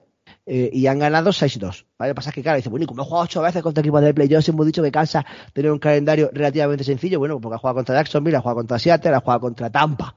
¿Vale? Y ha jugado contra los Chargers, que han sido equipos que se han clasificado de aquella manera, o sea, estado bien clasificados, pero, ¿sabes tú, no? Que no han sido equipos con un gran récord. Tanto los Jacksonville como los Tampa se han clasificado porque, a Dios gracias, sus divisiones han sido como han sido, y alguien se tiene que clasificar. Y los Seattle de rebote en la última, en la última, en la última jornada, así. Miki, que, hemos entrado al Super Bowl de forma invitacional con un 0-1, ¿no? Está clarísimo, porque era. Era 0-3, pero sí, sí. Porque de hecho ese, ese 6-2 que tiene Kansas de, de, de victorias, ¿no? Eh, es muchísimo mejor que el 5-1 de los Eagles, ¿vale? Porque efectivamente los Eagles no hemos jugado contra nadie, que los nadie son dos veces contra los Giants, dos veces contra los Dallas, una perdemos, contra los Vikings, que eso sí que han sido uno dos nadie, y los Jaguars, que también han jugado a ellos, pero solo cuenta en el caso de que nosotros Mm, o sea, no cuenta si nosotros ganamos. Eso lo entendemos, ¿no? O sea, cuando los Jaguars juegan contra los Kansas y pierden, ese sí cuenta, ¿vale? Eh, pero cuando nosotros le ganamos a ellos, es siendo cuenta. A pesar de que ese fue un partido que además es muy interesante de analizar respecto de los Eagles, ahora entrando en el plano real. porque empezamos perdiendo 14-0. Ha sido la única vez que, remontamos, pero recordad que esa remontada no cuenta porque fue contra los Jaguars. Así que. Otra. creo, creo que, hemos, bueno, se ha menospreciado muchísimo la dureza del NFC este, este año. ¿eh? Ah, eso también lo tengo. Gracias, gracias Emiliacu. Porque claro, yo decía, después de toda esta reflexión, decía, bueno, ¿será que la NFC es una liga de mierda? ¿No? Eso, o sea, y que la americana ha sido espectacular, ¿no? Este año respecto de, la. Digo, bueno, pues habrá algún datito en el que la, ¿no? que me pueda decir eh, qué ha pasado, ¿no? entre, bueno, pues voy a irme a los partidos que han jugado los equipos de la NFC contra los equipos de la AFC, ¿vale? Eh, bueno, esto por calendario, os voy a decir que se juegan 80 partidos, ¿vale? Eh, no conferenciales, ¿vale? Bueno, pues el récord es de 41 victorias para la NFC y de 39 para la AFC. Es decir, no es empate porque no lo es, pero prácticamente es empate. Empate técnico, sí. O sea que realmente las dos conferencias están bastante equilibradas. Así que ya no, no tengo más argumentos que, decir que quien me quiera llamar un llorón, pues sí, lo soy, pero porque me da la gana. Y ya está. No, el llorón, el llorón soy yo. Pues yo lloro que, con claro que sí. Lloramos en equipo. Eh, no, yo, yo, creo que Dallas ha, tenido un año muy serio, que Giants ha sorprendido a todo el mundo, que los Commanders mm, a lo mejor en otro grupo o en otra división hubieran estado en playoff y han sido ocho, eh, han sido seis partidos de directos y me parece que son vamos, son equipos bastante competentes y a lo mejor han estado infravalorados por la temporada que hemos hecho nosotros. Y no, bueno, nosotros no igualó Dallas al final de al final de esto, al final de. No, una. Tenían una. Ellos, nosotros teníamos 14-3 y ellos tenían. No sé, yo creo que tenían. O estaban igualados o estábamos una. 14 3 Sí, sí. No, 14-3. Vale. Sí, sí, los dos equipos hemos sido los Dallas, o sea, los, los Eagles y los Kansas, sí, sí. Por eso que a lo mejor eh, en otras divisiones, en otras conferencias, no se ha visto lo duro que ha sido el calendario en realidad por lo menos, por lo menos lo que me ha parecido de duro el calendario, por eso, por unos Dallas muy grandes, más allá de tener al jefe de policía Bidun de, de head coach, y un Double que ha dicho, mira, aquí hay un equipo con el cual no contaba y sorpresa. Y bueno, uh, yo no sé qué rivales han tenido en su misma división eh, Chiefs de esa característica. No lo sé. Y a lo mejor puede ser un factor determinante. Claro, sí, por eso la el calendario le sale mucho más baja que nosotros, porque efectivamente al final eh, Charger bueno va, pero al final no mm. hizo nada. Y también ellos jugaban contra, eh, bueno, es que no ha pasado los dos lo mismo, que tanto Kansas como Eagles hemos jugado cada uno en nuestra conferencia contra la división más débil del momento. Pues es que eso es así, eso no se puede evitar, por eso ellos han tenido mm. el, tercer mejor calendario y nosotros el, séptimo, ¿vale? sí. Claro, pero ¿quién ha sido más fácil? Más fácil ha tenido San Francisco. Esto tampoco lo dice nadie. La no, del calendario sencilla ha sido de San Francisco con 0.41. Vamos a ver. Lo hemos vivido Mickey varias veces durante la temporada. Eh, eh, Cooper Rush era el quarterback definitivo para Dallas y ya vimos que no. Eh, y aparte de tener el calendario más fácil, que sea todo lo mi tía, el trabajo de Shanahan fue espectacular, pero también es cierto que... claro, es que todo lo que tú dices, que es verdad, sí, pero que lo otro también es verdad, pues sí también, pero ya está, no pasa nada, se dice y punto. Y la Xavi, no sé si quieres que te cuente algo más, pero aquí estamos Milaco y yo de. Sí, sí, sí, sí, sí. estamos aquí de debate filosófico.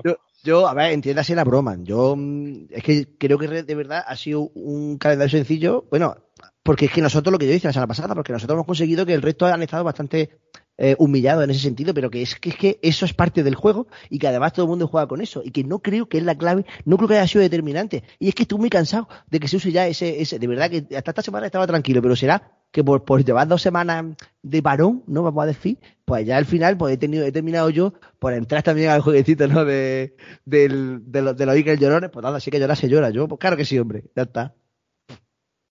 Habrá que llorar por esto, hay, derecho a todo. Yo creo que hemos nosotros confiado más en cómo iban a ser nuestros rivales divisionales, o sea que podía jugar mejor eh, Giants, que podía jugar mejor Cowboys, que podía jugar mejor Commanders, que los propios Commanders, Cowboys y Giants, que lo que pensábamos nosotros era que íbamos a darnos el tremendo hostiazo que Hart, no sé cuántos, que Hart, no sé qué. Al final, el que ha tenido problemas, el que ha tenido problemas de quarterback ha sido Washington, sin quererlo. El que ha tenido problemas en eh, cómo jugar en ataque ha sido Cowboys y el que ha tenido problemas defensivos ha sido Giants.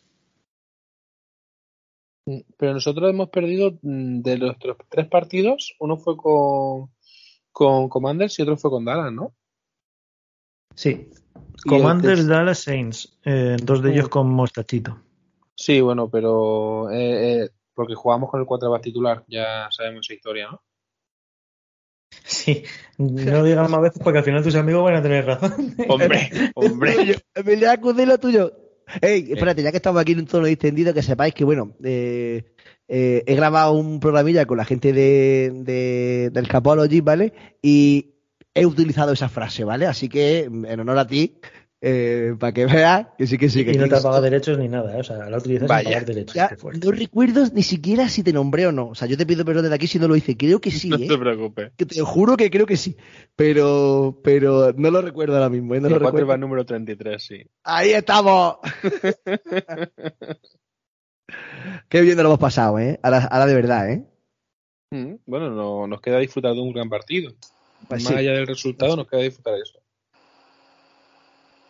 Sí, va a ser un partido disputado y seguramente nos dolerá, sea lo que sea que suceda, porque somos de sufrir normalmente, no de, no disfrutar estas cosas. Totalmente. que vayas ganando por paliza, vamos a sufrir, pero vamos. Sí, mm, Pero, como unos perros. Lo decía yo también en el programa que dice, bueno, y vosotros vais tranquilos al programa y tal. Y yo decía, nunca, partido trampa, que también dice Sí, sí. Mm. Pero claro, es que nosotros no tenemos esa confianza en el equipo, pero no, no porque el equipo no lo demuestre, que sí, sino por el tipo de aficionado que somos. Exacto no somos unos seguidores, de no somos los seguidores de los Pats de los últimos 20 años, ni, ni los de lo cansa ahora. Que ellos salen a principio de temporada sabiendo que sus 12 victorias o 11 victorias las tienen prácticamente aseguradas. Mm. ¿no? Yo no, o sea, yo todos los años por encima de 5 o 6 victorias los firmo. O sea, es que, ¿sabes lo que te quiero decir? Que hace dos años tuvimos 4. ¿Me explico? Yo, sí, sí, no. O sea, mm, yo creo que ha, habido grandes, bueno, también es cierto que ha pasado de todo. Eh, ha habido grandes grandes cambios en el trabajo de Howie y hemos estado hablando antes de que nuestro ataque básicamente, excepto AJ Brown, todos son piezas del draft. Le hemos dado muchos palos a Howie, le hemos dado palos a Grohl, le hemos dado palos a Gano, le hemos dado palos a Steichen, le hemos dado palos a Siriani y luego aún así los queremos, ¿sabes? Que somos, somos así, somos... Es que ese, es carácter, es que esa es la personalidad del... Claro. Ay, Dios mío. Sí, el carácter eh, siempre precavido, siempre loco del Juan de Filadelfia es algo que no se le puede quitar eh, nunca. No sé si tenéis algo más que comentar sobre el partido, aparte de todo lo que hemos comentado, datos que hemos dado y miedos que tenemos sobre qué jugadores o qué esquemas ofensivos, que al final, pues eso va a ser magia de Andy Reid, tanto magia de, del propio Siriani. Recordar que Siriani estuvo en su momento en Kansas antes de la llegada de, de, la Foquita. De la Morsita, la Foquita. Foquita, nada que ver. Foquita es, será el hijo que tendrá un tamaño inferior, seguramente. Y antes de la llegada de la Morsita eh, estuvo ahí, pero eh, por lo que sea no le hizo tilín a Andy Reid y pues Siriani salió escopetado o disparado hacia los Chargers y de los Chargers pues acabó en Indianapolis. Yo creo, Xavi, que tanto David como Fred se han quedado fritos y ahí siguen, ¿sabes? Conectado la llamada. Seguramente sí. sí, sí. Yo creo que están ahí por, porque, porque hay que estar. No, no, no. Yo estoy también, ¿eh? Y me gustaría hacer un, una reflexión no tan larga como la que hizo Miki el otro día, que fue increíble y a mí personalmente me puso a 100 por hora. Eh, que a mí me he dado cuenta de que este año se ha infravalorado mucho el trabajo que han hecho los entrenadores de, de Filadelfia, salvo Stotland, y yo creo que se merecen, bueno, obviamente Siriani ha sido el entrenador del año, ¿no? Pero no se le ha dado tanto bombo como a otros entrenadores. Y yo creo que si el equipo está donde está también es por el mérito de todos los entrenadores y preparadores que han hecho un trabajo espléndido y sobre todo en la mejora de Hearts, de Hearts se ha notado un montón y todo el año, aparte de a los entrenadores, a los jugadores y al equipo, también se le ha infravalorado mucho, se le ha. Hemos estado, como se suele decir, en bajo perfil, ¿no? Que pasando por debajo del radar, que siempre se llevan otros los focos, y con trabajo, constancia y, y sin parar, eh, semana a semana nos hemos plantado donde nos hemos plantado y por méritos propios, ya fuera bromas del calendario y tal. Eso lo dicen los que tienen mal perder, o, o no quieren afrontar la realidad. Y la realidad es que hemos, somos el mejor equipo de la NFC y estamos aquí por méritos propios y esto ya no nos lo va a quitar nadie. Mm, yo otra cosa que espero es eh, acordarme de, de Brandon Ayuk en el programa de la semana que viene. No, si es que Ayuk, es Julian Love también, es el otro que dice, no, si estos Eagles no son nada, no, si es que estos Eagles no sé qué, tío, te hemos ganado 31-7, te hemos ganado 38-7 y sigues diciendo que no somos nada, en fin. Que sí, no, realmente lo, lo, que dijeron es que este equipo se entrenaría solo, con los jugadores que tiene, pero es que en su momento, desde la prensa de Filadelfia, en el, la primera temporada completa de Hearts, cuando le ganamos a Detroit, y dijo Siriani que el esquema ofensivo lo había hecho Stachen, eh, tampoco es que se echase precisamente flores sobre el mismo, sino que se echó mierda. Entonces partimos de esa base. Luego ya en un speech final comentaré lo que ha sido el camino de A. No, pero, yo creo, pero nos hemos echado mierda nosotros mismos desde principio de año. he sido el primero, seguramente con Fede Schwinn, de Argentina Eagles, que no confiamos nada en Hearts. Nada es nada, nada en absoluto. Que sí, que hemos visto cómo ha trabajado con Brian Johnson, que hemos visto cómo se llevaban los receptores, bla, bla, bla, bla, bla. Hasta que no lo vimos en el campo y de la primera jornada, bueno, no me fío. La segunda jornada, bueno, no me fío. La tercera, hostias, bueno. La cuarta, vaya, pues parece que sí. La quinta, hostia, esto pinta bien. La sexta, dices, bueno, así hasta la octava victoria que dices, oye, pues tiene pintaza esto. Y luego ya Washington y te pone los pies en el suelo y dices, hostias, pues estaba guay todo esto, pero ¿por qué hemos perdido? Empiezas a analizar, empiezas a ver, empiezas a ajustar, ajustas contra Indianapolis, ajustas contra Texans, vas viendo cómo va la temporada y dices, bueno, pues todavía bien. Eh, juega, Hars lo hace muy bien, eh, perdemos a Weber por el camino, llegamos al punto en el que Hars mm, arriesga tanto, tiene que arriesgar tanto por ciertos tipos de jugadas en las cuales ya empiezan a olernos un poquito que se juega a Smithy o a A.J. Brown y empezamos a regar y se lesiona a Hars y nos toca el mostachín. Y entonces ahí todo el discurso que había de, no, este equipo gana con el quarterback que le pongas. Le pones a mi primo el del pueblo y funciona. El mismo discurso que se utilizaba con Niners. A Niners le pones cualquier quarterback y cualquier quarterback funciona. No, no es así. Hay un esquema, hay una forma de juego y este quarterback es para este tipo de esquema de juego. No es que se haga eh, este esquema de juego y juego cualquiera, sino que Hart es el que hace que este esquema de juego sea válido. Y llegamos. También hay que decir que.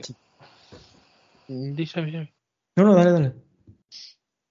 Ahora ya me, me, perdí un poquito, pero creo que lo que quería decir era lo siguiente: que mm, a lo mejor mm, Kyle Shanahan sí sabía aprovechar lo máximo de, de su QB Factory, o sea, de su de todos los quarterbacks que tenía en plantilla. Yo creo que sí lo ha sabido aprovechar y a lo mejor. Estereotipados.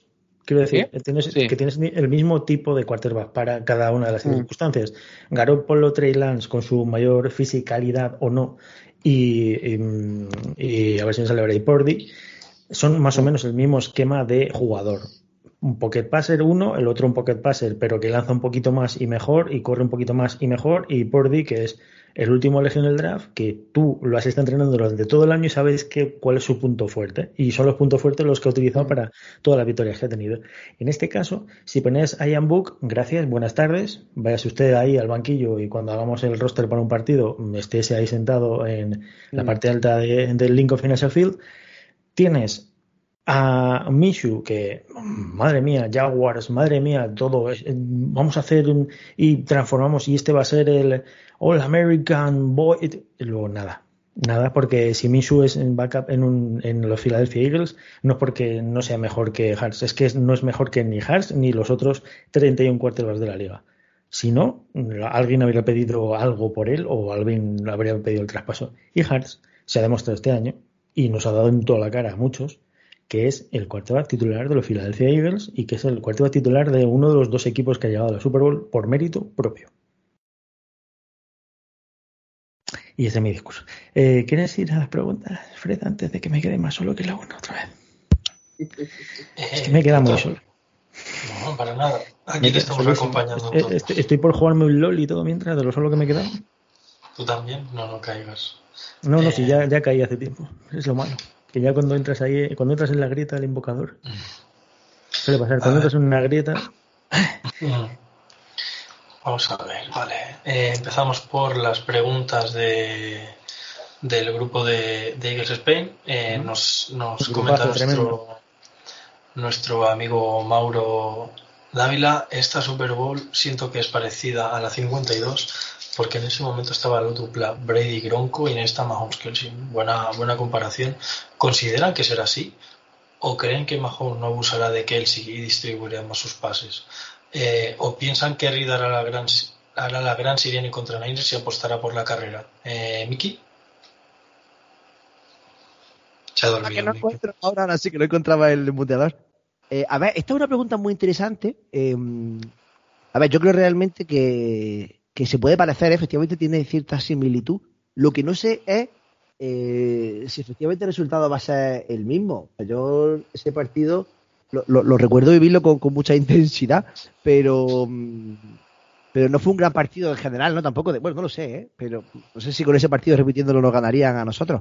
Lo que sí que me gustaría saber es si vamos a hacerle un 2 contra 1 famoso a Kelsey o no. Esto que se habla tanto. De, de, las, de las rutas cortas o demás, ¿no? Y la verdad es que tengo muchísimas ganas de ver cómo Gano plantea ese, esa, esa dualidad, ¿no? De decir, bueno, le puedo meter un 2 contra 1 en ruta corta en la primera fase de la ruta, ¿no? O intentando romper el timing de, de Kelsey y demás, ¿no? Sobre todo en, la, en el centro o en, zona de touchdown, ¿no? En, en, la zona roja. Yo tengo muchísimas ganas y creo que nosotros vamos a ser capaces de romper el, el tiempo del partido. Y mira, se acaba exactamente igual que la Super Bowl 52, yo encantado. Hombre, no. todos, no los de aquí. Hombre. No, a mí, a mí que, que Gronkowski está a punto de coger el balón con cuatro zonas, aunque luego se le caiga ese momento, para mí se quede. Qué mal lo pasé, por Dios. Bueno, para presumir hay que sufrir, dicen. Pues ya está. Se acaba igual, se acaba igual, Emiliacu. Firmo, eh. firmo, firmo ya. Vale. Eh, bueno, eh, nos pregunta también Paul, nos hace dos preguntas. ¿Creéis que la presión sacks o que suelte el balón rápido será más clave que una buena cobertura deflectando? Eh, David. David se durmió. No, no, no, es que... Se está pensando la respuesta. Es que no es fácil responder a esa pregunta. Hay otra pregunta más fácil de responder. Esta no es tan fácil. De hecho, si puedes repetir la pregunta mientras que no lo pensamos. Que de hecho voy a hacer ya las dos preguntas seguidas porque tienen tienen como una panadería, muy amiga. están conectadas y sí, de hecho lo vamos a hacer como un plan un poco pequeño de debate otra vez. ¿Creéis que la presión sacks o que suelte el balón rápido será más clave que una buena cobertura deflectando?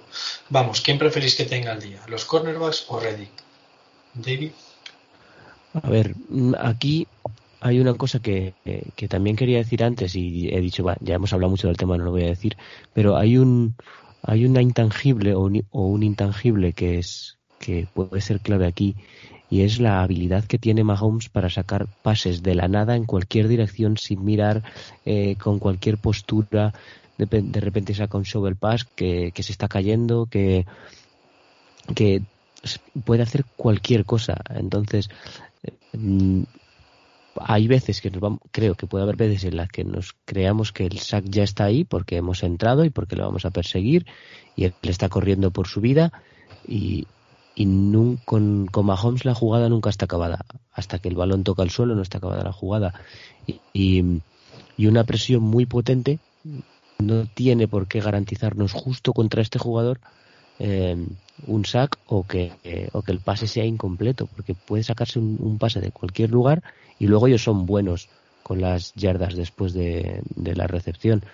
Entonces, yo casi más prefiero que tengan el día nuestros corners a, que lo tenga nuestra línea en cuanto a estadísticas. Sí, con, que la línea presione, con, que nuestra línea defensiva presione em, y, le hagan lanzar bajo presión y nuestros corners estén finos y nuestros safeties estén finos, yo casi casi lo prefiero. De acuerdo, los demás que comentáis, ¿qué, qué opináis? Yo creo que el tema de la presión y lo otro están bastante conectados. La verdad. Si le ponemos la suficiente presión, nos va, le va a hacer que se mueva del pocket, pero el tema de que se mueva del pocket es que le hace eh, tener terceras y cuartas lecturas. Con lo cual, al tener terceras y cuartas lecturas, si sus receptores consiguen espacios, van a tener que actuar tanto Bradbury como Slay como Garner Johnson para defletar esos balones. Ponerle mucha presión eh, invita a hacer cosas diferentes, como comentaba David, a hacer jugadas de estas que son highlights en casi todas las semanas de Mahomes. Entonces, yo casi preferiría eh, darle una, lectura previa y cuando tengas esa lectura previa y vea que hay un receptor, entre comillas, abierto, ir a que le deflecte al receptor o sea, jugárnoslas con los cornerbacks, como decías tú, Fred, antes que mm, darle más tiempo de pensar, darle más tiempo de segundas, terceras jugadas, encontrar a Kelsey o McKinnon y mm, jodernos más con ese tipo de jugadas. Te prefiero no presionar tanto, quizás, y sí deflectar balones. Mm. Estamos hablando también de que dependemos mucho del tobillo de Mahomes. O sea, sé si Mahomes no está para salir a correr o para ese, para intentar no, si quiere quedarse mucho en el pocket, a lo mejor si no viene bien esa presión a, al QB. Es que, claro, no sabemos cómo tiene Mahomes el tobillo, aunque la semana pasada. Sí, lo importante ya no es tanto el tobillo en este caso, porque puede convertirse en pocket passer si quiere, si es la cabecita que tiene y cómo saca balones de donde no los hay. Porque puede que te haga un dropback no haga falta mucho más que un drop que dar dos, tres, cuatro, cinco pasitos para atrás, te encuentra una segunda opción y ya está, ya te ha fastidiado. Y todo esto por hacerle bajar o subir en el pocket. Ah. Y además, lo que has dicho tú, que es así, la defensa es como un, un mecanismo, un engranaje, en plan que todas las, las piezas tienen que funcionar y conectar perfectamente. Eh, tienen que estar en perfecta sincronía, lo que has comentado tú, que si eh, la línea no, da tiempo, o sea, la línea te da demasiado tiempo al cuerpo para lanzar el balón, mm, la secundaria, por muy buena que sea, eh, va a sufrir porque algún receptor se va a desmarcar para algún lado y va a encontrar ese hueco majón para lanzarla. Que si le llegas muy rápido, a, luego por otra parte le llegas muy rápido a la presión a Mahomes, pero en ese tiempo, por muy rápido que sea, ya tiene a un tío suelto, ya tiene un tío solo desmarcado, mm, pues de poco te sirve mm, ganar eh, a tu línea ofensivo y llegar a Mahomes. Eh, es lo malo de la defensa, que si falla uno, cae todo como un efecto dominó y se cae todo el castillo de naipes. Entonces, eh, que tengan todos el día y que todos hagan su función y su trabajo y todo irá genial. al final es eso, todos tienen que aportar su granito de arena, hacer su trabajo y con eso eh, tenemos eh, mucho hecho. Porque es como has comentado también que Mahomes, si, si quiere hacer algo, tiene que tiene que hacer las jugadas highlight que salen cada semana en casi cada snap de este partido. Si nuestra defensa funciona como sabe. Porque, como hemos visto, por aire mmm, nos hacen poco daño. Eh, ¿Algo más que añadir, chicos? ¿Alguno? A si le quieres preguntar a Miki, que igual tiene también alguna respuesta. ¿Miki? no, es broma. Que no, no, no, no, no, ya lo he leído, ya lo he leído. Nada, pero tú también puedes dar tu opinión, ¿eh, Miki? Sí, sí, claro. nada. Sí, mi, mi, opinión es que soy... Lo, vamos a jugar con el tobillo de Mahomes, si quieres resumirlo mucho. no, que soy, soy grandísimo analista. Está muy bien lo que habéis dicho. Gracias por el apoyo, Miki. Dale, si quieres. Sí. Siguiente pregunta de JR. Eh, para el podcast, en la Super Bowl 52 íbamos de víctima y en esta nos dan favoritos. ¿Con cuál de las dos situaciones estáis más cómodos? ¿Cuál puede ser más beneficiosa para el equipo? A ver, esto es. esto es un anime, Venga, tú, Xavi. Yo prefiero ir de favorito. Yo prefiero ir de favorito. Si vas de underdog, eh, si pierdes no pasa nada. No, en este partido yo creo que eh, no, que favorito lo quieren poner como lo quieren poner como underdog, y, pero sobre todo la prensa o prensa jugadores etc. Pero yo pienso que somos favoritos. Yo pienso así.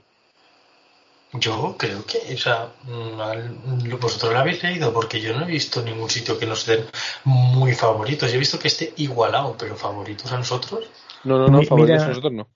Mira mis odiadas casas de apuestas, lo que nos dan. Siempre nos dan un punto y medio por encima de, Kansas.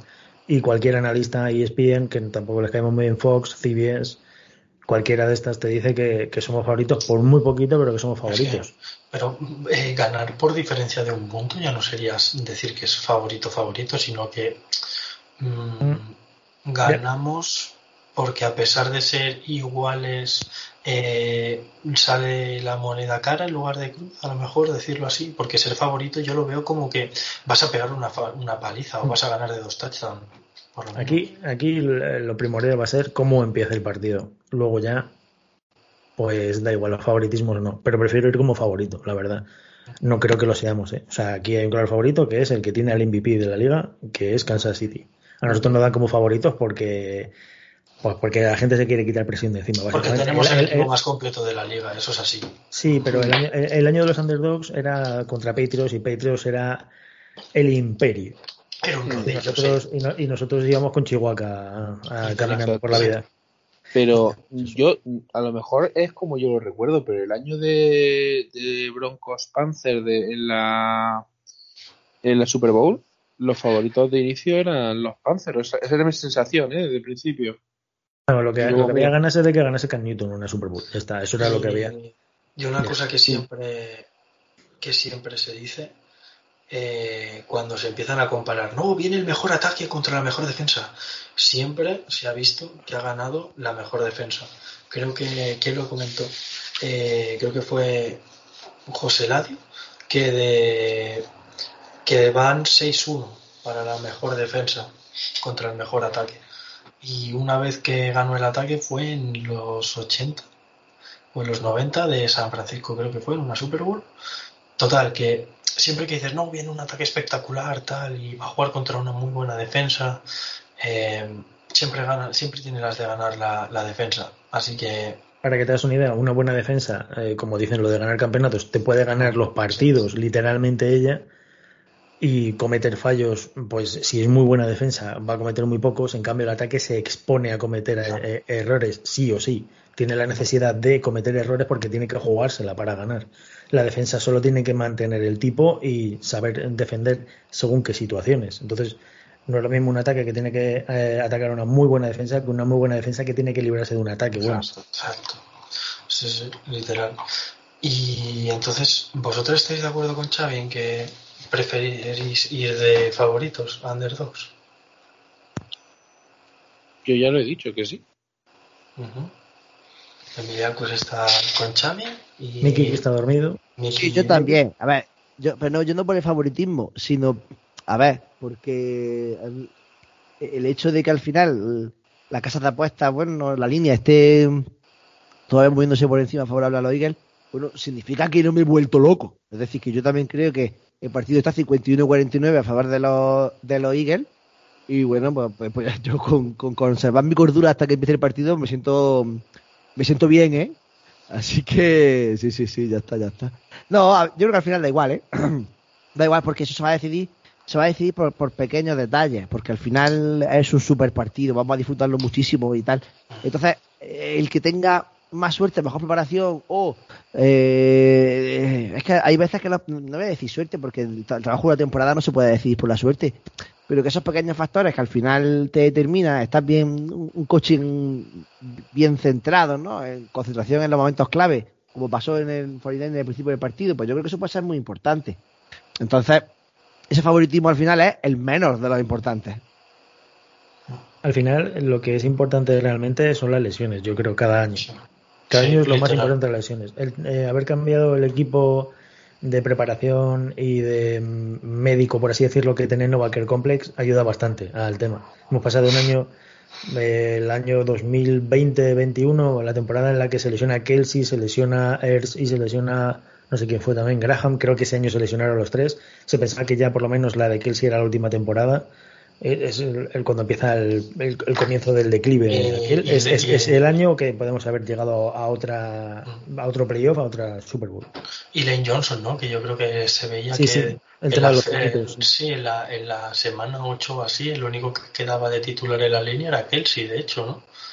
O así, que se vio la comparativa esta que de la semana 1 a la semana 8 había cambiado toda la línea ofensiva menos Kelsey. No sé si era, no sé si era ese año el que ganamos cuatro, partidos solo, ¿no? Sí, cuatro once, sí. Pues ahí, ahí. Un añito. Es que lo, que lo que te cambia ¿eh? en, en esta liga, el, tener la lesión de tu estrella, porque mira nosotros que es la Hart se nos lesiona solo dos partidos mm. y en la altura que es, pero yo creo que Hart se nos lesiona eh, al principio de temporada y para ocho partidos y nuestro récord mm, entramos de SID 6, yo creo, o SID 7, mm, dando gracias, ¿eh? David creo que faltaba todavía por comentar. Sí. David. Sí, a ver, a mí me a mí me gusta ir más de underdogs. Yo yo creo que somos favoritos. Lo creo y lo siento porque ya os lo he dicho mil veces. Estoy muy arriba y estoy enamorado del equipo y por lo que veo en todas las fases o en casi todas las fases somos somos superiores. Pero más cómodo yendo de underdogs porque le pasas la presión al otro. Si mm. no se espera que ganes y pierdes, pues no se espera que ganases. Si ganas, pues es la sorpresa. Sin embargo, si se espera que ganes y pierdes, tú tienes las expectativas en tu contra, no decir, uff, mm, tengo que ganar, ¿no? Todo el mundo espera que gane, tengo que ganar. Prefiero ir de underdog. Yo comparto la visión contigo.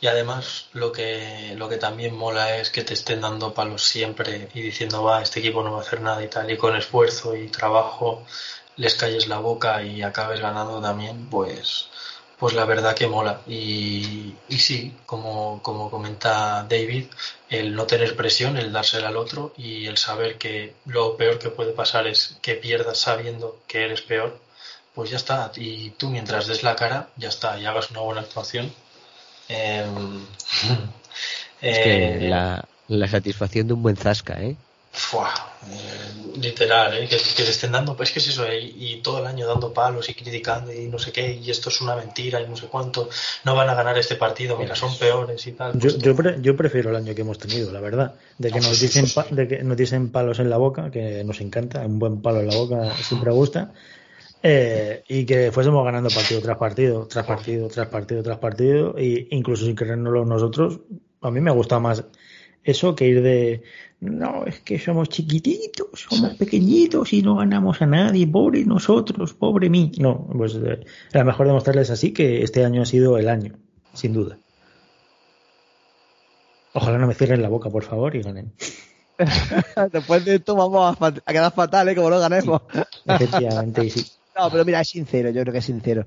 Y, o sea, sincero porque al final estamos hablando de ¿qué, qué vamos a querer? Es que decir que no queramos que ganen los Eagles sería absurdo. ¿Me explico? Y que estamos deseando que ganen también por toda la caña que nos han dado, pues es que nos han dado un montón de caña. Si encima, o sea, es que me dan caña hasta porque me quejo. Me explico que decía Emiliaku el otro día que, le decían que si éramos unos llorones. Pues es que no puedo ni quejarme ya. O sea, que es que, pues claro que tiene ganas, no va a tener ganas, un buen palo ahí en la boca. Miki, no. Me han dicho que cada uno, o sea, que los programas sin mí son mejores. Que, yo soy un llorón. No pasa nada, a mí me dice lo mismo las reuniones familiares cada vez que no estoy, así que. Joder, y además creo. Perdón. No, iba, iba, iba, a lanzar un chiste que, bueno, mientras no te lo diga mm, tu mujer, que es mejor sin ti, o sea, en ese momento. ¿Qué, mujer? No sé, la verdad que. La que te manda a dormir al sofá cuando te portas mal. Por eso digo, ¿qué, mujer? La, que no recoge los platos. ¿Qué, qué, mujer? ¿no? bueno, ah, que tienes, ah, que tienes siete y por eso preguntas. ¿Cuál de... no, no, no, no, no, al contrario. Uh. el harén. Sí, lo que yo decía antes. De, la, parte de sincero, si le quitas el sin, es la cantidad que tengo. Está el pobre David ahí intentando hablar, decía algo de verdad. ¿ves? Venga, David. Iba a decir algo, algo serio, joder, la leche. Que lo de lo de Underdog, eh, al final es, es sobre todo cómo te ven de fuera. Yo creo que no hay ningún equipo que llegue a estos sitios y no crea en sí mismo. al final es cómo te ven desde fuera. Yo, yo, si he llegado a la final, yo siempre voy a creer en mis posibilidades, porque sé lo que me he esforzado, sé lo que he trabajado para llegar hasta aquí y, y sé que voy a seguir haciendo lo mismo porque he, he llegado aquí porque me lo merezco. Sé que no me ha regalado nada a nadie. Entonces, al final, cómo me vean desde fuera de underdog o de favorito, prefiero que me vean de underdog, porque yo sí sé lo que yo he hecho. Entonces subestímame, que, con mi trabajo te voy a dar en la boca, ¿no? Yo creo que es más como, o sea, eso viene de, desde fuera. Y ya está, le hemos dejado ya tranquilamente al muchacho hablar, ¿ves? Es que no hay nada como dejar a la gente hablar. Eh, Fred, más preguntas antes de que nos den las 5 de la mañana, porque la gente no sabe qué lo que estamos grabando, pero son prácticamente en algún sitio las 5 de la mañana. Sí. Eh, nos pregunta Javi Larrea. Eh, no sé si habrá sección de preguntas para Damis, pero por si acaso. ¿Qué criterios se usaron para hacer las divisiones, conferencias, etcétera? Eh, ¿Quién sabría responder esto? Porque yo lo siento, pero no, no estoy puesto en esto. Eh, chicos, a, ver, vosotros. Uno de los datos. Hmm. Sí, dale. Eh, uno de los datos eran los componentes de la AFL y la NFL, que eran dos ligas distintas, y a partir de ahí se hicieron, cada una, bueno, se dividieron en conferencias actualmente y de ahí hay equipos que tienen rivalidad histórica, como pueden ser los Eagles los Giants, y algunos equipos más que mantienen la, división desde aquella época. Pero el criterio también depende de. Yo pensaba y creía que se dependía de la cercanía. Pero claro, luego después hay cosas que no cuadran, como por ejemplo que Dallas esté en el mismo grupo que Filadelfia, que está en costa totalmente diferente. Y eso yo lo asocio más a, el paso del tiempo y a la unión de ligas. De acuerdo. Eh, nos pregunta también. Buscamos, eh, para el verano. Lo vamos a buscar. Sí, sí. Pues yo, Creo que, libro, yo creo que lo he leído en algún lugar. Lo que pasa es que no me da tiempo a buscarlo. Pero sobre todo cuando hablan del origen de los nombres ¿no? y el origen de las ligas. Yo tengo, tengo un libro por ahí que habla de eso. Así que lo voy a buscar, lo voy a buscar. Esta la sabía José Ladio seguro. Segurísimo, segurísimo. Yo pensaba en José Ladio o en Tony. Ellos dos seguro que te lo, saben responder. Eh, ¿qué, ocurre cuando una franquicia cambia de ciudad? Em, bueno, porque tiene un nombre distinto, ¿no? Y... Que le pregunten a Cleveland. Hostia. Que le pregunten a Cleveland qué sucede. Que sucede varias veces además. Que es esa, historia, esa historia la han contado, que es muy chula, la han contado y la, la historia del Capology hace un par de, de veranos, creo es chulísima, ¿no? Como la ciudad se echa encima y demás, y tienen que hacer ahí una, marcha atrás rara, está guay, está guay, ¿eh? Le ponen el nombre del entrenador y el entrenador se va, espectacular. O sea, es que una cosa... Los isótopos de Albuquerque. Prácticamente, sí. Es que es, tremendo porque, bueno, años diferentes, eh, cambios diferentes, luego el equipo se va, se convierte en los Colts se va otra vez, eh, se convierte en los Ravens, o sea, es, un cachondeo tremendo. Y la gracia que le hizo a la, a la ciudad. Y claro, como no le podían dejar sin, sin equipo, pues, vamos, que bueno, pues ya ves tú que el casco no es el más original precisamente del mundo. Mm. Pero bueno, que eh, si podéis escuchar el del Capologies, que si nos acordamos lo postearemos en el Twitter de Eagles Spain, el podcast en concreto, es una historia bastante, bastante chula y dolorosa para la gente de Cleveland. Pero bueno, pues eso, eh, cambiar de un sitio a otro, pues eh, indica el comercio o el marketing o el mercado que tiene esa ciudad. Por ejemplo, ¿por qué se fueron los eh, Rams en su momento desde Los Ángeles a San Luis? Porque había pasta, ponían un estadio y invirtieron muchísimo dinero. ¿Por qué volvieron otra vez? Porque es un mercado más grande Los Ángeles que San Luis, por ejemplo en temas de mercado. ¿Por qué se han ido los Raiders en su momento? Mm, creo que estaban en Los Ángeles, luego se fueron a Oakland y luego se han venido a Las Vegas. Por lo, por lo mismo, el mercado, pasta o estadio que te promete la ciudad y luego pues te vas a otro sitio donde hay más pasta o más estadio todavía. Aquí depende mucho, porque los propios Cowboys creo que han pasado de estar en Austin y estar en, otras ciudades de, de, la propia Texas estando dentro de lo que viene a ser la zona de, Dallas. Pero vamos, pues eso, sí, por ejemplo, San Diego, los Chargers, eh, sí, sí, pues eso, la pasta, al final ayuda mucho la pasta y muchas veces se van por pasta más que por otras cosas. Pero vamos, en, en época que no haya NFL, si queréis hacéis estas preguntas, las buscamos ya tranquilamente y las hacemos en un podcast más amplio y con explicaciones. Y Última pregunta de Javi. ¿Se revisan alguna vez las divisiones o ya son para siempre así? Yo creo que se van a quedar así para siempre, ¿no? A no ser que haya un cambio de, equipo o, algo en plan, no sé. Yo creo que se van a quedar así, ¿no? En principio no, se revisan salvo que haya alguna cosa de apuestas, dinero o alguna intrahistoria. Pero cuando un, si se refiere a lo de que cambien eh, de, de, ciudad a los equipos, normalmente no se revisan. Si da más pasta y lo aprueba la NFL o el comisionado, pues ya está. O si eres profesor de matemáticas, en cuyo caso también revisas las divisiones. Ok. Así es. Y, a, no ser que, le dé un venazo a Godel y quiera de repente, ah, no, pues ahora las divisiones van a ser cuatro, o sea, van a ser cuatro conferencias o algo así, yo que sé, a no ser que le dé un venazo y lo quiera cambiar él por, por darle un giro a la liga, pero en principio yo creo que van a seguir así. sería difícil. tiempo. Mm, hasta, hasta no hace mucho Cardinal jugaba el NFC este, o sea, pues eso, luego ya tienes que ampliar, haces drafts de expansión, como se hizo en la NBA en su momento, eh, pues otras ciudades quieren entrar, otras ciudades que les quitaron los equipos, por ejemplo, cuando se fueron los eh, Oilers de Houston a Tennessee, pues le das un equipo al estado de Houston, al estado de Texas, que es los Houston Texans, y pues, pues, eso, es que depende de muchas cosas, depende de la pasta y del propio mercado. Hay algunos equipos que no se moverán en la vida, seguramente. Póngase en New York Giants, Steelers, y Seahawks, pues son equipos que no se van a mover de ahí, o por bien por el mercado, o bien porque seguramente la gente quemaría el estadio del donde allá donde fuese. Y acabando ya con las preguntas de la gente del podcast, eh, tenemos la. Nos queda más del podcast, o sea, del podcast, perdón, del grupo nuestro, ¿no? Entonces ya pasamos a, a nuestra las preguntas de nuestro amigo y vecino David Sevillano, que nos la agarra con la mano a todos. Y primera pregunta. Eh, partida de anotación baja, 21 menos el ganador o el perdedor, o ahora es que no sé qué pregunta. A ver, con, las preguntas se tienen que se tienen que formular de manera correcta, eh, David, que seguro que fuiste al colegio y la gramática te la enseñaron. Lo voy a leer tal cual pone. Partida de anotación baja, 21 o menos el ganador o el perdedor, al menos 34 puntos. Sí, pero escúchame que esta pregunta la ha hecho de Capology y ellos la han sabido leer bien. A ver si es que todos la estamos leyendo bien, Fred. dile otra vez. Uh. Dile otra vez, dile otra vez.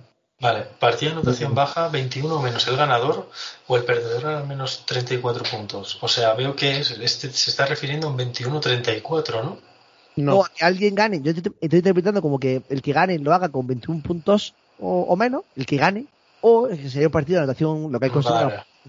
De anotación baja Vale, Que sería que el perdedor tuviese 34 o más puntos. Vale.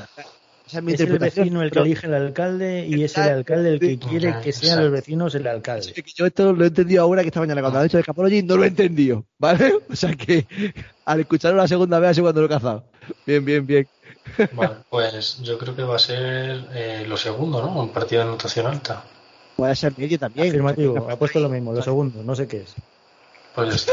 Todo al rojo. o sea, no, perdón, todo al cero, que es verde. He hecho sin pensar, el rojo son ellos.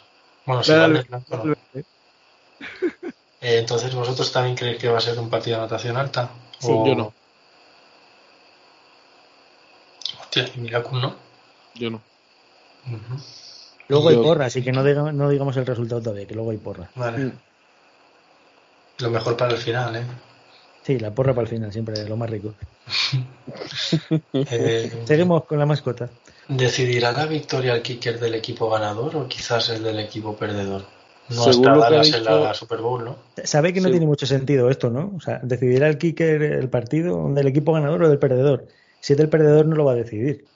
Sí, porque lo ha fallado. Imagínate que tenemos un. Claro, imagínate que tiene un field goal ahí para ganar de uno de 49 yardas y lo falla. Recordad lo que ha dicho José Eladio, que a él le gustaría un 24-27 y ganando la defensa. Y con, con un field goal para romper el empate.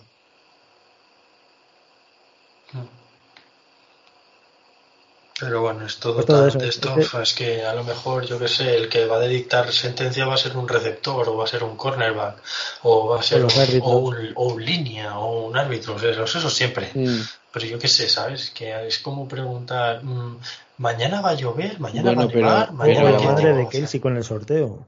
pero que sabemos sabemos que sus preguntas son nivel, nivel Super Bowl, ya lo sabemos, o sea, no es nada raro. Que quiere, que, sepamos, quiere que adivinemos, quiere que sepamos y adivinemos el futuro. Y donde no llegó su equipo, llegan las preguntas. Sí. Eh, exacto. Eh, ¿Ganará el equipo que haga la primera anotación del partido? Sí. Puede ser. yo creo que lo que él quiere es apostar a lo que nosotros digamos y llevarse dinero y hacerse millonario a costa nuestra. Que se invite un café por lo menos. Pues por lo menos, no, nos dé la mitad, hombre. ya te lo digo yo. Pues chicos, ¿qué creéis? ¿Ganará el equipo que haga la primera anotación del partido? Hemos estado hablando antes sobre ello, Fred, y mm, si nosotros ganamos el, el, sorteo. el sorteo, seguramente jugamos a atacar como Entonces, sí y que pensamos que si ganan Chiefs y nos dejan atacar, casi mm. que fue el mismo error que cometieron Giants Eso sí. y Niners. Entonces depende mucho de ese factor. Eso lo, he escuchado antes que lo estabais comentando y yo opino como vosotros. Eh, como, como empecemos nosotros atacando en el atacando en el primer drive, vamos a anotar touchdown y yo creo que sí que vamos a ganar si anotamos touchdown en el primer drive. Eso nos va a dar mucha tranquilidad, mucha relajación y, y sabemos que nuestro plan funciona a la perfección. Mm. MVP de la Super Bowl, chicos, ¿os mojáis? Jalen, Jalen Hurts. David dice. Jalen Hurts, chicos. Y diciendo y diciendo, si se os ocurre. A mí me gustaría. Hassan Reddy. Emilio. A mí me gustaría que fuese. ¿Cómo? Yo digo A.J. Brown. A.J. Brown dice Mickey. Y Yo, a mí me gustaría que Jalen, en caso de que ganemos. Claro. Jalen Hunt, de acuerdo. Eh, bueno, los, los que pueden serlo, vaya. Eh, Kevin, Kevin Wallace. Vamos, sí, siendo, siendo honesto, eh, yo espero que el, el MVP de la Super Bowl sea Jason Kelsey, porque se lo merece que es difícil que se lo den, ¿no? Pero ojalá se lo den a él. Y mi porra, y está vacío. Vale, genial, David. Te coronas, tío. Eso dice, dice mucho de su porra. si no se ve. Eh, venga. si no se ve su porra. Pues dice mucho, la verdad. La verdad que sí, dice mucho. Eh, nada, si no hay ninguna pregunta más, luego que no se mire la porra y ya la ponemos. las que te gusta responder a ti. ¿Qué hora será en Kathmandu? Uy, esa me la pido. Dale. Kathmandu, buen grupo español. 100 gaviotas, ¿dónde irán? Hasta luego yo creo que he dicho este. Ay, ay, ay, Y luego le echan la culpa a David de que haga chistes malos. Es que me Total, ¿eh? siempre, siempre, que los mejores. Hoy tocaba. Hoy tocaba. Sí. Eso dijo. No voy a seguir el chiste. Eh, venga, eh, seguimos. A ver si tiene alguna pregunta más ingeniosa de esas chachis, de con su porra. Dice, pero, dice, David, dice David Dice que habrá prórroga y no ganará el equipo que tenga la primera posesión, dice él. Entonces, ¿para qué pregunta? Yo qué sé. Ay, Dios mío. yo creo que pregunta por educación. hay, veces, hay veces que, esto porque no se puede ver todavía, pero hay veces que me pica un ojo, me empieza a temblar cuando hace preguntas de David. O sea, me duele un ojo, me duele la cabeza. Sí, alguna, ya están todas las preguntas, Xavi. ¿Ya están todas las preguntas? Bueno, pues creo que voy a pasar a una cosa que se llama despedir, por el hecho de que Miki no, siga durmiendo con el micro cerrado para no roncar, porque para eso Emilia ya sabemos roncadamos. Claro. eh, no hemos dicho nuestra porra. Sí, sí, ahora, ahora tranquilos. Despido y paso a porra también. O sea, hago las dos cosas a la vez. Tengo esa capacidad increíble de hacer dos comentarios a la vez. David, muchas gracias por este añito temporada regular. Eh, fichaje como Endamo Konsu o Endamo Konsu, sí, bueno, se llama así, creo que sí. Endamo, o Limbal Joseph, ha sido nuestro Limbal Joseph. Eh, has parado la carrera, mm, no como otros que han sufrido atropellos, pero bueno, es otra movida. Eh, David, eh, muchas gracias por este año y tu resultado para la el Super Bowl. Bueno, pues nada, oye, gracias a vosotros por, por, por tenerme, por dejarme venir a, a, decir mis tonterías y a de vez en cuando analizar algo de manera un poco más seria. Y pues fíjate, yo creo que vamos a ganar bien, vamos a ganar holgados. Yo veo un 38-17 a favor nuestro, o sea, más arriba prácticamente no puedo estar. Así que creo que el lunes 13 igual almorzamos muy felices. Sí, o sea, tienes que agarrar a alguien si le crece. Eh, Emiliacus, mm, muchas gracias, como cada año, por estar aquí, el primero de los tuyos, espero que de muchos, por las paciencias interminables en aquellos momentos en los que no había nadie con quien grabar y tú te ofreciste. La verdad es que eso se agradece. Y, mm. aparte de darte las gracias, la porraza, ¿qué porraza llevas? ¿Quién va a ganar el la Super Bowl? Mm, lo primero, daros las gracias a vosotros por, por estar ahí en muchos momentos y por ser quien soy y a la gente que nos escucha. Y lo siguiente, yo pienso que va a ser 21 y 17. Para nosotros, pero 21 y 17. iba a preguntar para quién, pero va. He resuelto la duda rápido porque sé que hay intención, digo, no. yo es que ha habido un momento de silencio que nadie ha dicho nada y se han abierto todos los micros de repente y bueno, pues ha habido susto. Miki, Gracias por este año de aguante y de estadísticas y de darte por saco para grabar. Eh, digamos que ha sido un año como, experiencia como tal bastante divertido. Las cosas como son. Eh, lo pasa bomba, ¿eh? amigos, hermanos que estáis aquí reunidos. Así podemos empezar el programa, ¿verdad? Sí. estamos aquí todos juntos. Eh, como hermanos. Sí, unid, vuestras manos porque sí, sí, vamos a ganar, vamos a ganar el domingo, sí, señor. Pues mira, yo. ¿Ganar y de cuánto o de qué? ¿De cuánto? Sí, sí, bueno, te digo. Yo. Bueno, te, doy a ti las gracias, Xavi. De verdad que te felicito por el magnífico trabajo que haces, ¿vale? Dentro, dentro y fuera, tanto del podcast como de los grupos, como de lo personal y demás, ¿vale? Ha sido un grandísimo descubrimiento y eso ya me lo llevo este año, o sea que eso, ya no me lo puede quitar nadie. Y contigo también al resto del equipo, ¿no? Por, por, la constancia, por las dificultades en algunos momentos, porque son casi las dos y aquí estamos grabando por pasándolo bien y demás. Yo de verdad que estoy súper agradecido, me siento muy agradecido. Y ya está, yo creo muchísimo en la victoria de este domingo. Vamos a ganar 41 a 33. Joder. Bien, la verdad es que tenía bastante Ojo, reminiscencias, ¿eh?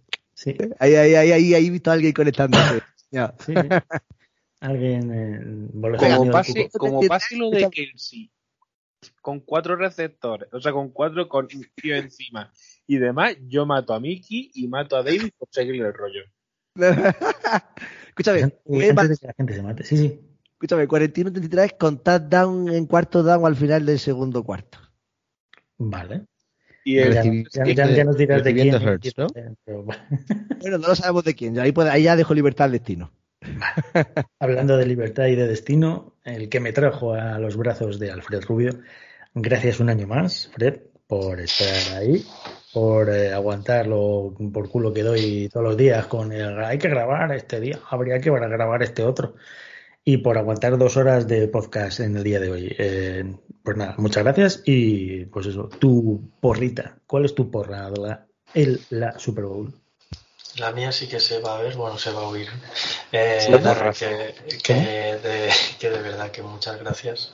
es un placer y un honor estar aquí, Xavi, y que ni pesado ni, ni nada. O sea, es, es un placer y siempre siempre nos, nos, lo pasamos genial aquí, ¿no? Y esto al final es como, como una familia más y, la verdad que, nos lo, con lo bien que nos lo pasamos y lo que disfrutamos aquí, esto es un lujo y, un placer enorme estar aquí y esperemos estar mucho tiempo juntos. ¿no? La verdad que con el poco tiempo que llevamos todos los que estamos aquí ahora mismo eh, nos hemos hecho muy buenas migas y hay, y hay muy, buen, muy buen ambiente, que eso es lo que cuenta y sobre todo los chistes que nunca van a faltar.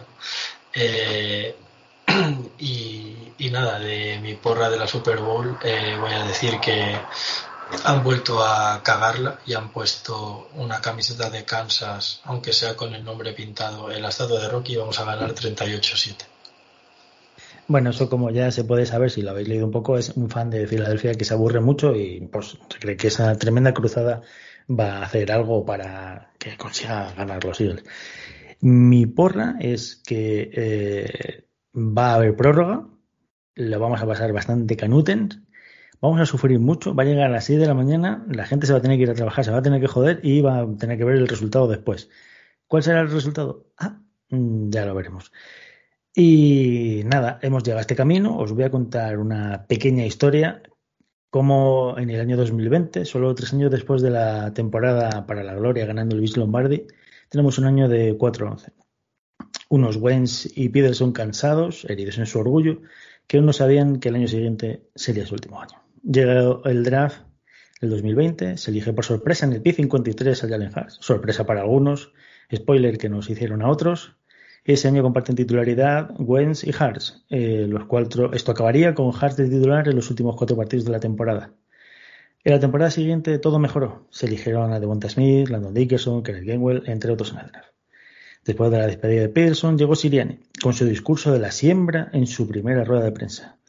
Todos se rieron de él, pero sin darnos cuenta, sembró en la mente de los jugadores la semilla que dio los frutos para la victoria. Tanto les abonó que ese año se llegó a playoff y se jugó contra Brady, acabando estos contra con nuestras esperanzas de gloria. Comienza la temporada 22-23. Hars se pasó toda la pretemporada entrenando con Brian Johnson, llevándose G. Brown, consiguiendo, el, eh, consiguiendo el draft de ese año, junto a Devonta, es Watkins, Dallas Goeder y otros tantos que quisieron y que estaban ahí para recibir con buenas manos. Eh, la defensa de manos de Gannon, liderada por TJ Edwards, Hargrave, Graham, Sweat y el monstruo Reddick, entre otros, encumbrada a los altares por Slay, Garner Johnson, Bradbury en la secundaria, más la suma del cerrojo con los fichajes en temporada avanzada de Shu y Joseph, hizo que ya no temiéramos cada vez que Hart y compañía salían al campo, salieran del campo. Un año tremendo que nos ha llevado a ver el mayor crecimiento de Hart, con la ayuda del año de récord de J. Brown, Miles Sanders, Devonta Smith y con una línea defensiva que a día de hoy es la mejor de la liga. Como jugador y líder de vestuario, lideró y ha llegado a ser uno de los candidatos al MVP. Mención especial al año de Jake Elliott, del breve pero preciso Cameron Dicker de Kicker, llegamos a donde estamos. Y llegamos a este domingo 12 de febrero de 2023. Ese día el mundo parará y la gloria será para aquel que en 60 minutos de juego sea capaz de dominar al contrario, con un trofeo con el que será recordado por la eternidad disfruten, sufran y lo más importante de todo, no se olviden, siempre presente, Fly Eagles Fly.